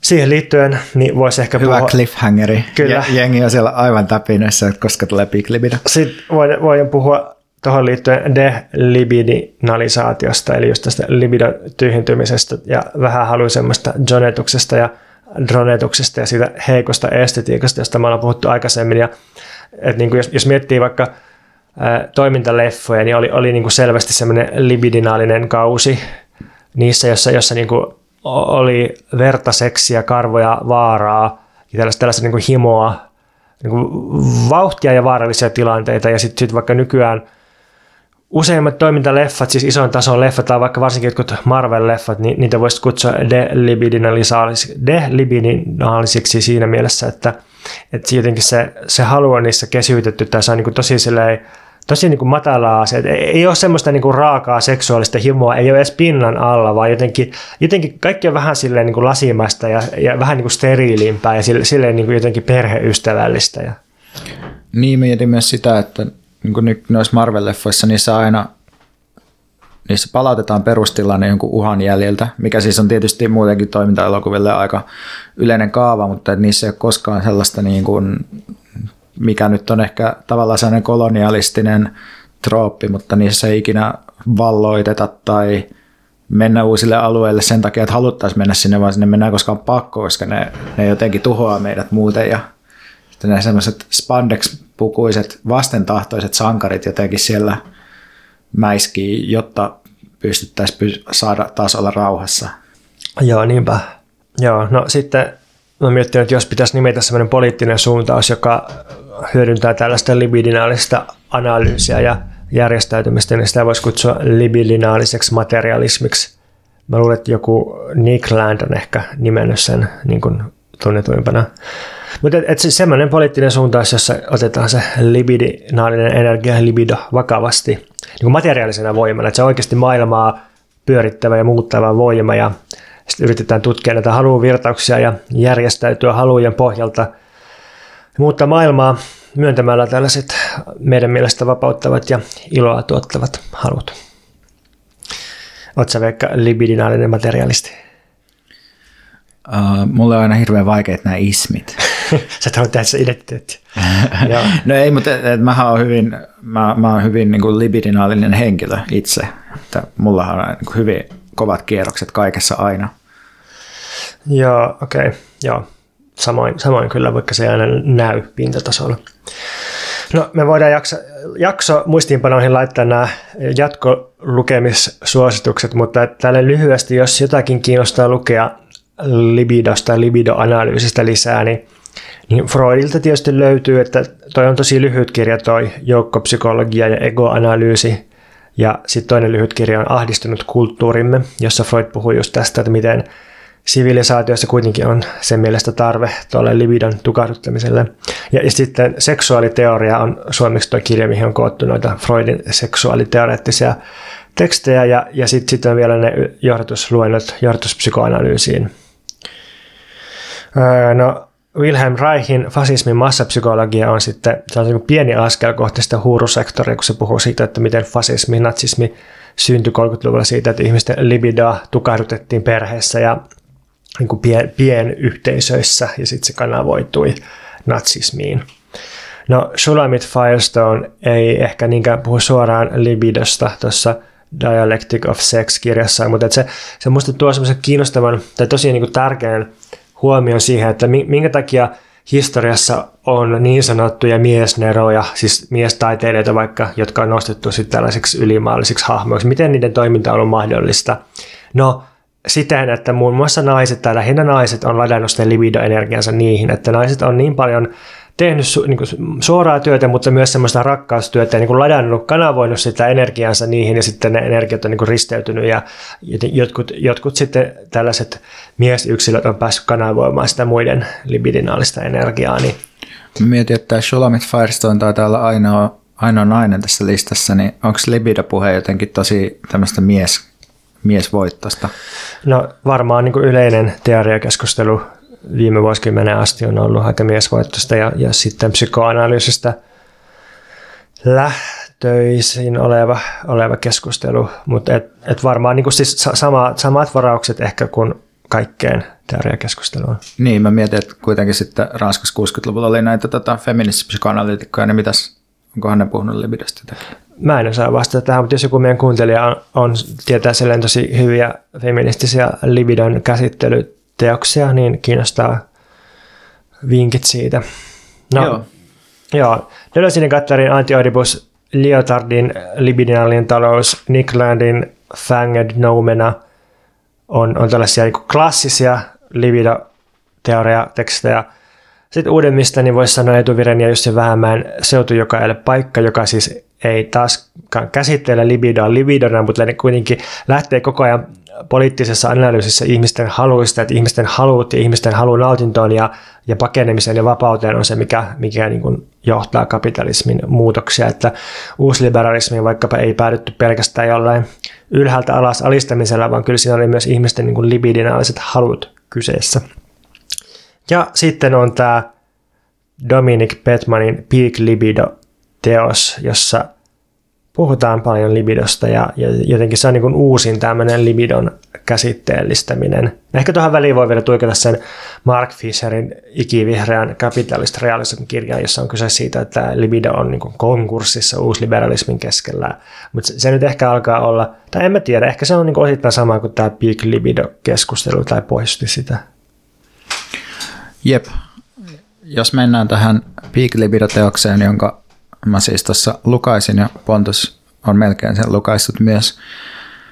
Ensinnäkin täytyy sanoa, että tämä vähän, tuli vähän huijattu olo, kun tämä luki, koska tässä ei musta oikeastaan puhuttu tästä itse peak libido-ilmiöstä juurikaan, vaan siinä käsiteltiin ehkä enemmän kuitenkin sen alaotsikon mukaisesti äh, ihmisten nykyisten halujen kanavoitumisen suhdetta ekologiseen kriisiin ja ekologista kriisiä sellaisena yleisenä taustana äh, ponnistusvoimana ja näyttämönä sille, että miten meidän halut toimii.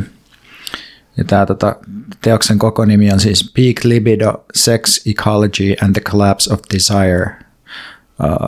Tämä kirjoittaja on Dominic Petman, hän on siis New Schoolissa nykissä proffana New Humanities and Media, jotain tällaista. Mutta tässä siis se perusajatus on se, että libido on yhteydessä ympäristöön ja, tämä, ja sitten nämä libidon ja jonkinlaisen ekologisuuden tai ympäristön käsitteet yhdistetään libidinaalisen ekologian käsitteeksi. Ja tämä perusväite tässä kirjassa, jota tämä erilaisten kirjallisuusanalyysiä ja vähän tämmöisen eklektisen valikoivan luennan kautta eksplikoi, niin tämä peruskela on, että halu ja libido on laajemman ekologisen järjestelmän emergentti ominaisuus, eli siis ominaisuus, joka nousee järjestelmästä, mutta jota ei pysty yksinkertaisesti palauttamaan siihen tai johtamaan siitä. Ja täten, jos me puhutaan meidän halusta, niin meidän täytyy aina ymmärtää se ekologista taustaa vasten. Ja kun maapallolla on nykymenon jatkuessa vuosikymmeniä korkeintaan jäljellä ennen nykyisten ekologisten järjestelmien täysromahdusta, niin ihmisiä hallitsee Petmanin mukaan tämmöinen turtapaniikki, joka siis näkyy sitten eri tavoin muun muassa siinä, että ihmisten väliset seksisuhteet esimerkiksi vähenee, mutta tämä tavallaan empiirinen väite on tosi sivuosassa tässä kirjassa, eikä varsinaisesti ehkä voisi väittää, että se esittää sellaista empiiristä väitettä, vaan enemmän tässä kirjassa jotenkin tutkitaan näiden käsitteiden fyysiksen ja eroksen välistä yhteyttä jotenkin, mitkä on siis nämä, nämä antiikin, tota, antiikin kreikan käsitteet, joihin, joista niin kuin sit jollain tavalla voi ajatella, että ekologia ja libido on sellaisia moderneja muunnoksia. Mutta tämän Petmanin niin kuin vastaus tavallaan siihen, että no miten nyt sitten kun ekologinen kriisi tuhoaa meidän halut tai jotenkin rampauttaa, tai ehkä, että et meidän halujen rampautuminen on tavallaan vaan jonkinlaista reagoimista ekologiseen kriisiin, niin mitä pitäisi tehdä, niin se ehdottaa sellaista ihmisten ja ihmisten välisten ja sitten toisaalta ihmisen ja ö, ekologisten ympäristöjen välisten suhteiden uudelleen organisoimista, ei toisella tavalla haluamista, toiseuteen kohdistuvaa halua, jotain tällaista. Liikutaan tosi abstraktilla tasolla, mutta sen, se on tavallaan vähän niin kuin sellainen somekritiikki se kirja myös, että siinä puhutaan, että se nykyinen halun kriisi, sen lisäksi on tämä laajempi ekologinen konteksti, niin välittömästi se myös liittyy siihen, että meidän, meillä on kyllä halua ja ihmiset haluaa tosi paljon, mutta ne haluaa asioita, joita, joita tavallaan kapitalismi saa ihmiset haluamaan, eli eli ihmisten halut ohjautuu tämmöisiin addiktiivisiin digitaalisiin ympäristöihin, joissa ihmiset ää, niin kuin addiktoituu, ne ei ole ruumiillisessa yhteydessä toisiinsa, vaan enemmän ne on jonkinlaisissa välittyneissä ja tavallaan tiettyjä alustojen markkina-arvoa kasvattavissa yhteyksissä ensisijaisesti niihin alustoihin vasta toissijaisesti toisiinsa. Ja sitten puhuu myös siitä, että tavallaan se, se halu redusoituu tämmöisillä pääoma, pääomakeskeisillä alustoilla pelkäksi vietiksi, jossa ei ole sellaista mahdollisuutta jotenkin tutkia tai kokeilla tai suuntautua toisiin. Ja sitten tämä Petmanin ehdotus on tämmöinen carnal knowledge tämmöisenä uutena suhtautumisena. Uutena suhtautumisena meidän siihen libidinaaliseen ekologiaan, eli ideana olisi siis tutkia yhdessä sitä haluamista, miten, miten me voidaan muodostaa uudenlainen suhde toisiimme ja ympäristöihimme. Ja sitten Trump on tässä sellainen toksinen halunkuva sellaisesta penetroivasta, penetroivasta ja jotenkin täysin niin kuin harkitsematta ja täysin niin kuin toisia huomioimatta toimivasta halusta. Ei tavallaan tämä on musta aika moralistinen kirja tietyllä tavalla. Tai se perusviesti on tavallaan se, että meidän nykymeno on tuhoon tuomittua ja meidän täytyy sen takia muodostaa oikeanlaisia uusia eettisiä suhteita toisiimme.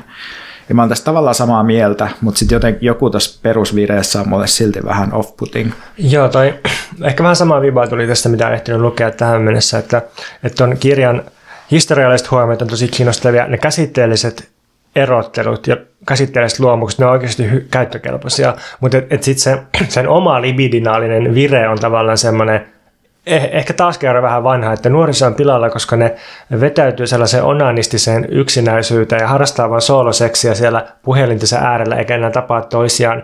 Ja niin kuin, toi, toi on sellainen asia, mikä musta on tavallaan totta, mutta sitten on sama se, että miten se niin kuin arvottaa tai miten, että käyttääkö tota niin kuin analyysinä vai on, onko silleen, että tämä on, tämä on niin kuin hälyttävää tai just, mutta samahan toi Kittikin puhui teidän keskustelussa, että et, et nykyään ei ole pakko lähteä tapaamaan toisia, ei tule tällaisia niin kuin pakollisia kohtaamisia niin paljon, niin, joissa sitten se libido voisi kiinnittää ihmisiä toisiinsa ja muodostaa ryhmiä, että sitten se, että et ne kohtaamiset, ne välittyy netin kautta, jolloin ne on häilyvämpiä ja heikompia ja jotenkin silleen, jonkun semmoisen lasipinnan läpi kuitenkin välittyy. Ja, tai niin kuin, musta tätä ei voi kiistää, mutta sitten just se, että, että tekeekö tästä semmoisen tarinan, että, että niin kuin jotenkin tästä huomiosta luisutaan siihen, että, että nuorison elinvoima ehtyy ja sitten siitä luisutaan siihen, että no lapsiakaan ei enää synny, että mi, mi, mitä tämä vauvojen tekemättömyys oikein tarkoittaa. Ja sitten sit ollaan ehkä kohta sellaisessa perinteisessä Oswald Spengler ja länsimaiden perikato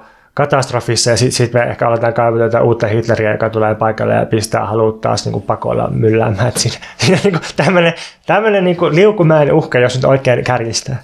Joo, ja tosiaan pitää musta silleen kärjistää aika paljon, koska se mitä mä tosta niin kuin Alten, mitä toi tyyppi suunnilleen ehdottaa, niin se on vaan se, että ihmiset panis toisiaan erilaisissa kombinaatioissa ja erilaisissa niin kuin, erilaisissa asetelmissa tai organisoisi jotenkin, kokeilisi ja organisoisi toisiin ihmisiin kohdistuvaa halua vähän niin kuin uusilla tavoilla ja, ja se olisi tavallaan tyydyttävämpää kuin, niin kuin se, että se halu suuntautuu esimerkiksi kuluttamiseen tai se suuntautuu vaikka nyt johonkin someihin.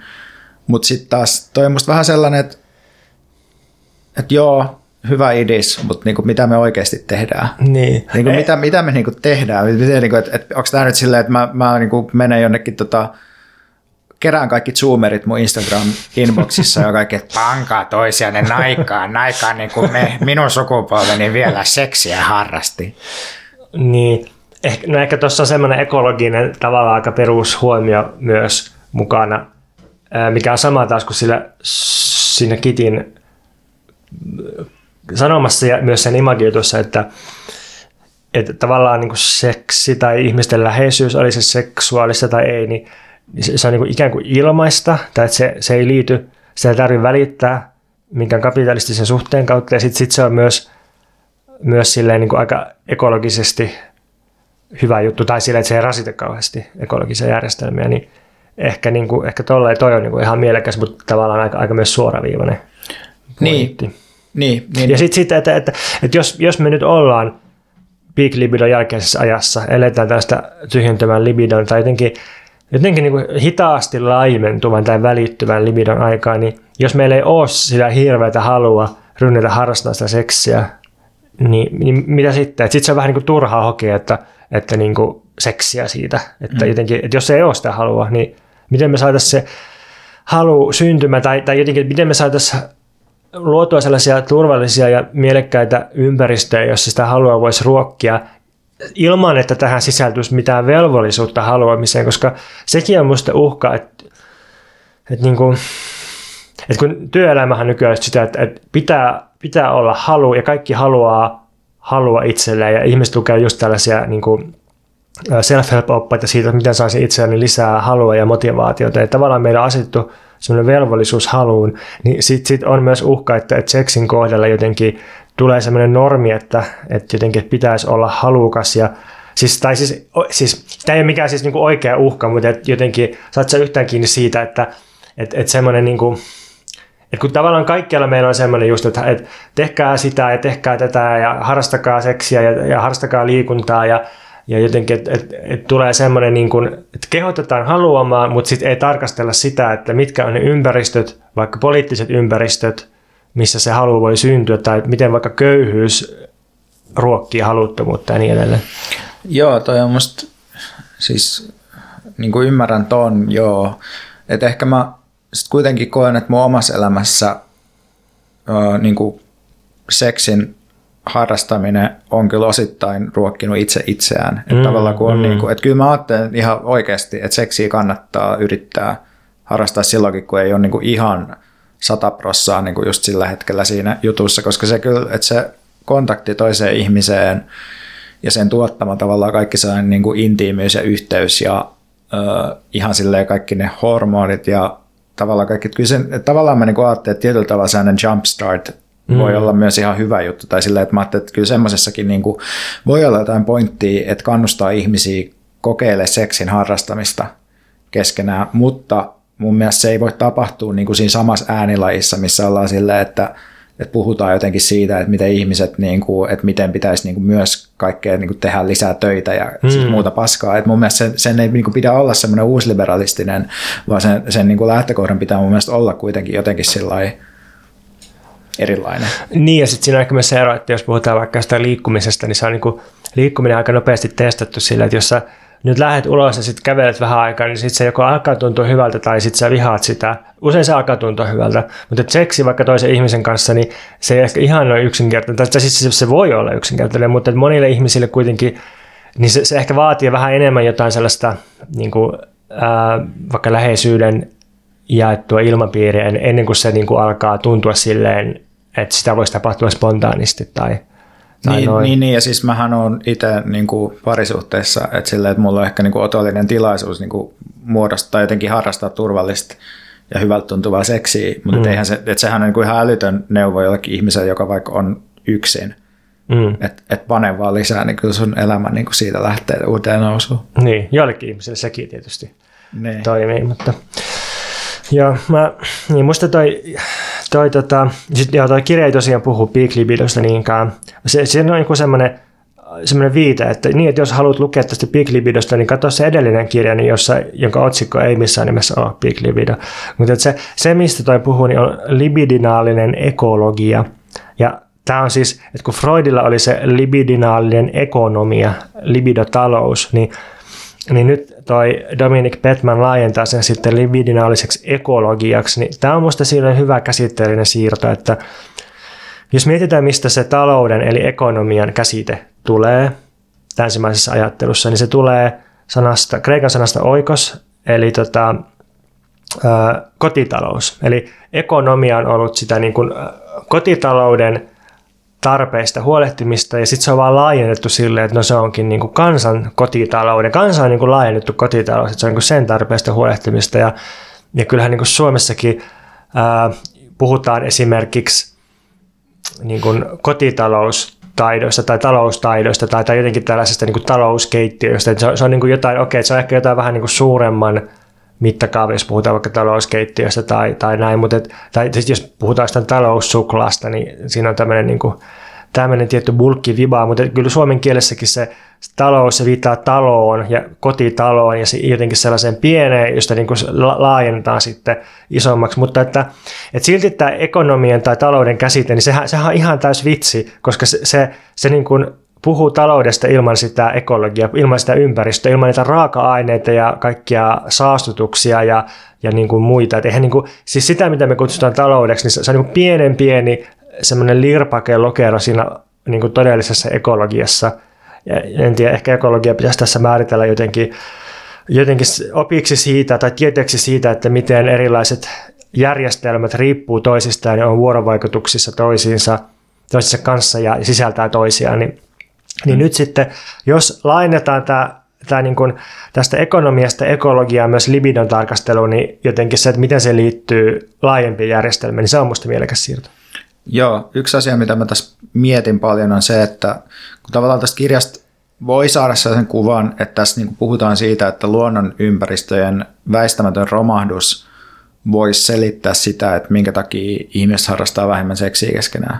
Että näin tai se on musta tavallaan vähän niin kuin jotenkin se, että, että mitä se libidinaalinen ekologia ja peak libido-ajatukset yhdessä tarkoittaa. Mutta sitten mä kuitenkin koen, että tuossa kirjassa puhutaan enemmänkin, että eihän siinä ole kyse tavallaan ekologisesta kriisistä niinkään, vaan enemmän siitä, että tietyssä kapitalismin vaiheessa, jossa kulutustuotteet on paljon sellaisia niin kuin, tavallaan emootioita, emootioilla pelaavia palveluita, niin kuin tämmöisiä somepalveluita, joissa niin kuin liikutaan tämmöisen nopeiden, nopeiden niin kuin investointien ja vapautusten tai releaseien maastossa. Et silloin kun ihmisten halut ja huomio on niissä, niin niiden suhteet toisiinsa tavallaan jotenkin vähän niin kuin näivettyy. Et toi oli mun mielestä se, mistä siinä kirjassa eniten puhuttiin. Mm. Ja tolleen musta on välttämättä mitään tekemistä ekologian kanssa niin kuin mm. suoralla tavalla. Tai silleen, että mä voin kuvitella sellaisen maailman, missä meillä on silleen jotenkin ratkaistu ekologinen kriisi, mutta ihmiset silti tuijottaa niitä älypuhelimia. Joo, ehkä, ehkä tässä on myös sana ekologia kaksi merkitystä, että arkikielessä se tarkoittaa jotenkin ympäristö tai jotenkin se niin ekoasioita, siis vihreitä mm, ja luontoa. se nyt niin kuin systeemiteoreettisesti. Niin, niin, niin että, se, että kun puhutaan, puhutaan vaikka ää, älypuhelin ekosysteemeistä, niin tavallaan se ei ole metafora, koska se, siinä niin on tietty semmoinen keskinäisesti eri asioita ruokkiva, ruokkiva niin kuin luuppi tai semmoinen kierto, ja, ja sitten siinä on kuluttajien halut ja rahat ja kehittäjät ja, ja tota, sovelluskaupat mukana, niin se, se ei niin kuin ole metafora, että puhuu siitä ekologiasta. Se on tosi niin kuin köyhä tapa puhua siitä, mutta se, se niin kuin on, tavallaan sekin on ekologia. Niin. Mutta niin, tota, musta tässä kirjassa oli kiinnostavaa vielä se, että se puhu siitä, että miten, miten niin kuin, minkälaisia libidinaalisia ekologioita on historiallisesti ollut. Että just tämä, että jossain antiikin Kreikassa niin nähtiin ehkä luonto itsessään erottiseksi tai että jotenkin että et erotiikka tai libido ei ole mitään, mikä rajoittuu ihmiseen tai ihmiseläimiin tai edes eläimiin, vaan niin kuin, että on niin kuin kosmisia erottisia voimia, jotka pitää, vähän niin kuin painovoimat, ne pitää asioita yhdessä ja jotenkin tämmöinen libidinaalinen lataus sijoitettiin luontoon itsestään selvästi, että on kosminen libido. Ja si- niin, si- niin, tässä viitattiin muun muassa tähän, tähän utopiasosialisti Charles Fourieriin ja hänen teorioihinsa planeetoista, jotka panee toisiaan. niin tämä, on tosiaan tämä myöhempää, myöhempää tällaista kosmista libidinaalisuutta, kun sitten siinä välissä on semmoinen monoteismien kausi, missä jotenkin ihminen nähtiin etuoikeutetuksi olioksi ja niin kuin Jumalasta periytyväksi tällaiseksi tällaiseksi hahmoksi, jolla on ehkä myös sitten yksin oikeus seksuaalisuuteen tai, tai niin kuin libidinaalisuuteen, niin tämä, tämä jaottelu oli musta kiinnostavaa ja jotenkin niin kuin, kun on tapana haukkua itsekin kaikkia niin kuin ärsyttäviä hippejä, jotka sillä, että rakastetaan maata, että, että niin kuin unohdetaan semmoinen jotenkin paternaalinen, odipaalinen äitimaa hahmottelu ja aletaan sillä, että, että planeetta on meidän rakastaja, meidän kollektiivinen rakastaja ja kaikki tämä on niin kuin kosmista ryhmäseksiä, niin niin en välttämättä lähde täysillä mukaan siihen, mutta et, et jotenkin jos on tämmöinen ajattelu, niin ehkä, ehkä se niin jotenkin avaa joita erilaisia suuntia ehkä. Joo, kyllä mun mielestä auringonpalvonnassa siihen mä voisin mm. lähteä. Että mä oon miettinyt, että pitäisi ehkä perustaa jonkinlainen aurinkokultti.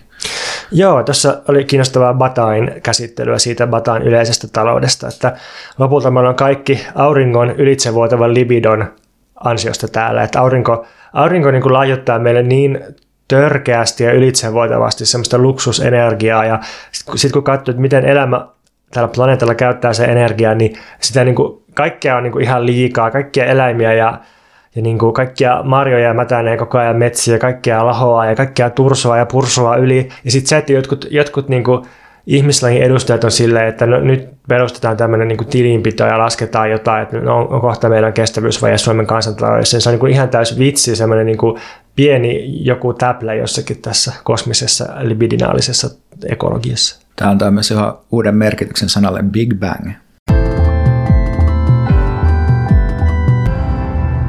On ollut vähän taukoa meidän runo-osiossa. Mä ajattelin, että pitkästä aikaa voisi lukea taas vähän poesian tuotantoa ja tarkemmin V.S. Luomaahon runokokoelmassa Safar.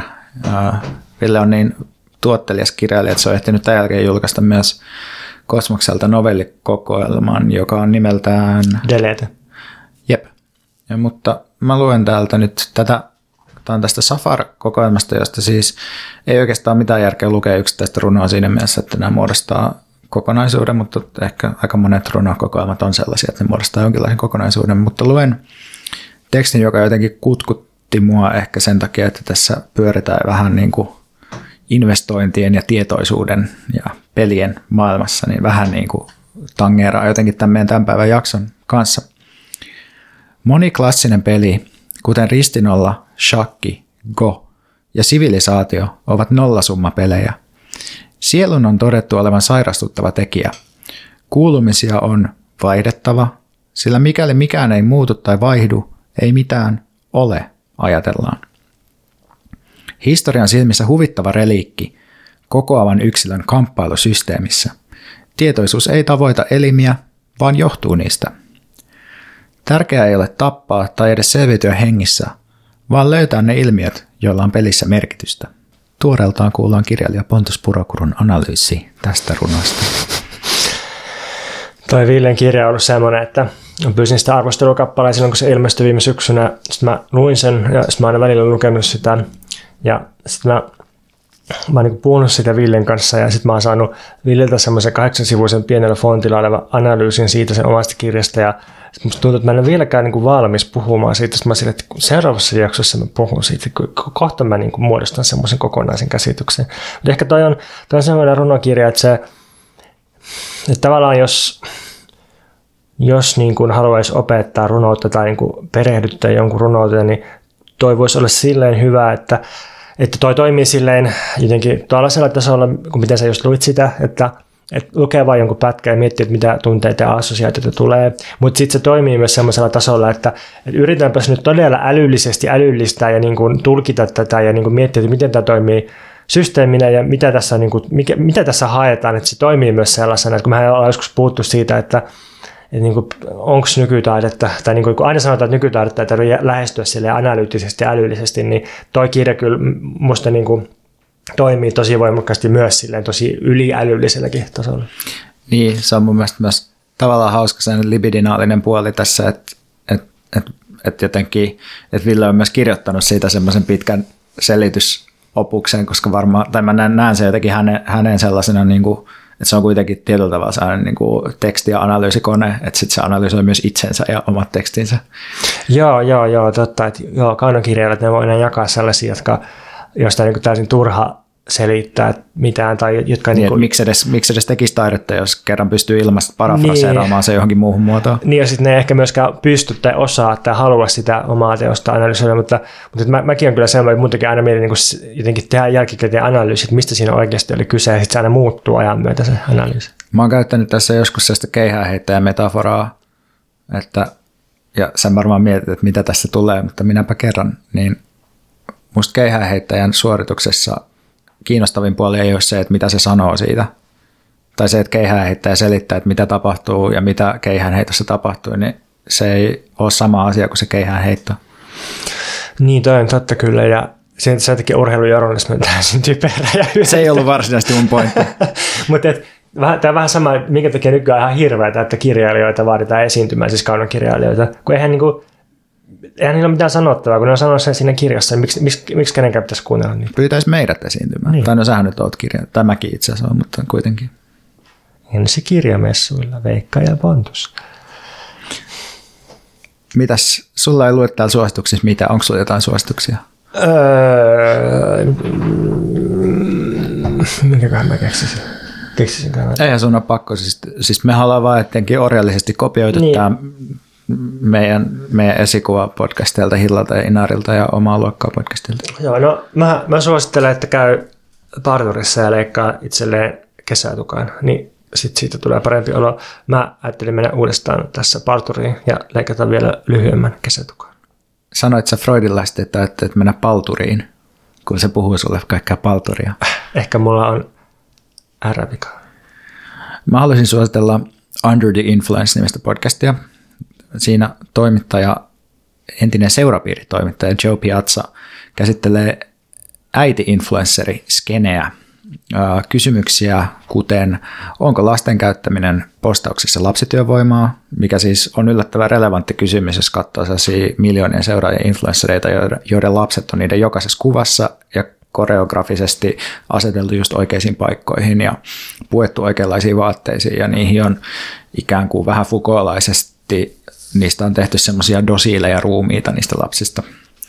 Ja sitten on myös tämmöisiä kauhukertomuksia lapsilta, jotka on influenssereiden lapsia, jotka on kasvanut aikuisiksi, seittää siitä, miten niiden elämää luonnehti jatkuvasti julkinen silmä ja esiintyminen. Sitten mietitään, että millainen wage gap on mustien ja valkoisten jenki-influenssereiden välillä. Pohditaan, mistä influensoiminen alkoi historiallisesti naisten lehdistä ja sitten, että miten nykyinen, käsitellään sitä, että miten nykyinen äiti influensoiti on lähtenyt liikkeelle jenkki mormoni äideiltä, joilla on ollut tällaisia tähän, tälle alalle hyvin sopivia kulttuurisia ominaisuuksia jo valmiiksi, kuten esimerkiksi scrapbookkaaminen on ilmeisesti yleinen tämmöinen mormoniäitien harrastus tai jotenkin, että siihen äitiyteen liittyy paljon semmoisia Instagrammattavia piirteitä ja miten sitten tästä on niin pystytty luomaan tämmöinen itsenäinen ammatti. Ja sitten kutkuttavasti tämä Joe Piazza, tämä juontaja itse myös vähän niin kuin tässä tällaisena sisäkertomuksena yrittää tässä – tai sivukertomuksena yrittää itse ryhtyä influenceriksi ja epäonnistuu siinä surkeasti tämän podcastin aikana. Sitten toinen suositus. Uh, suosittelen kuten aina meidän kuulijoita tsekkaamaan meidän Patreonin eli patreon.com kautta mikä meitä vaivaa. Mä oon nyt alkanut julkaista siellä semmoisia päiväkirjamerkintöjä, joissa mä siis puhun uh, jostakin asiasta, joka mulla on niin sanotusti mielen päällä. Eli siellä on nyt yksi pätkä, missä mä puhun uh, mun semmoisesta sukupuolibinääriin samastumattomuudesta ja sitten autokoulusta ja miten siellä autokoulussa tulee sukupuolitetuksi ja sitten yksi pätkä, jossa mä puhun omasta alkoholin käytöstäni, eli kuumaa gontsokamaa ja sitten siellä on myös ihmisille, jotka ei tykkää henkilökohtaisista paljastuksista, niin hyvin asiallinen, mutta kuitenkin seksikäs meidän Mikä liberalismia vaivaa lukupiiri, joka siis tarkoittaa sitä, että me keskustellaan meidän kirjan eri luvuista. Ja nyt ollaan päästy kahdeksanteen lukuun jo, eikö vaan? Joo, ja mä nyt oikeasti todella niin kuin rehellisesti myös itse voin suositella tätä meidän omaa Patreonia, tota, koska siis nyt ähm, kuukauden sisällä on tullut kolme podcast-jaksoa sinne, ja sitten Veikasta on noissa sen monologeissa kuoriutunut oikeasti semmoinen terapeuttinen Veikka Holma, ja ne on ollut aika suosittuja tämän Patreonin sisällä ne Veikan salaiset päiväkirjat, niin, niin tota, sitä, sitä kyllä niin kuin suosittelen. Ja sitten ehkä taas itse tästä päädyn kirjoittamaan sinne lisää. Olen tässä keväällä jotain kirjoittanutkin, mutta jotakin on tulossa myös kesällä. Nyt mun nauhuri näyttää, että me ollaan puhuttu tunti 40 minuuttia. Eli toivottavasti ne ihmiset, jotka tykkää näistä pitkistä jaksoista, on nyt tyytyväisiä ja toivottavasti ne ihmiset, jotka ei tykkää pitkistä jaksoista, ei ole kuunnellut tänne saakka, koska se on varmasti ollut tuskallista.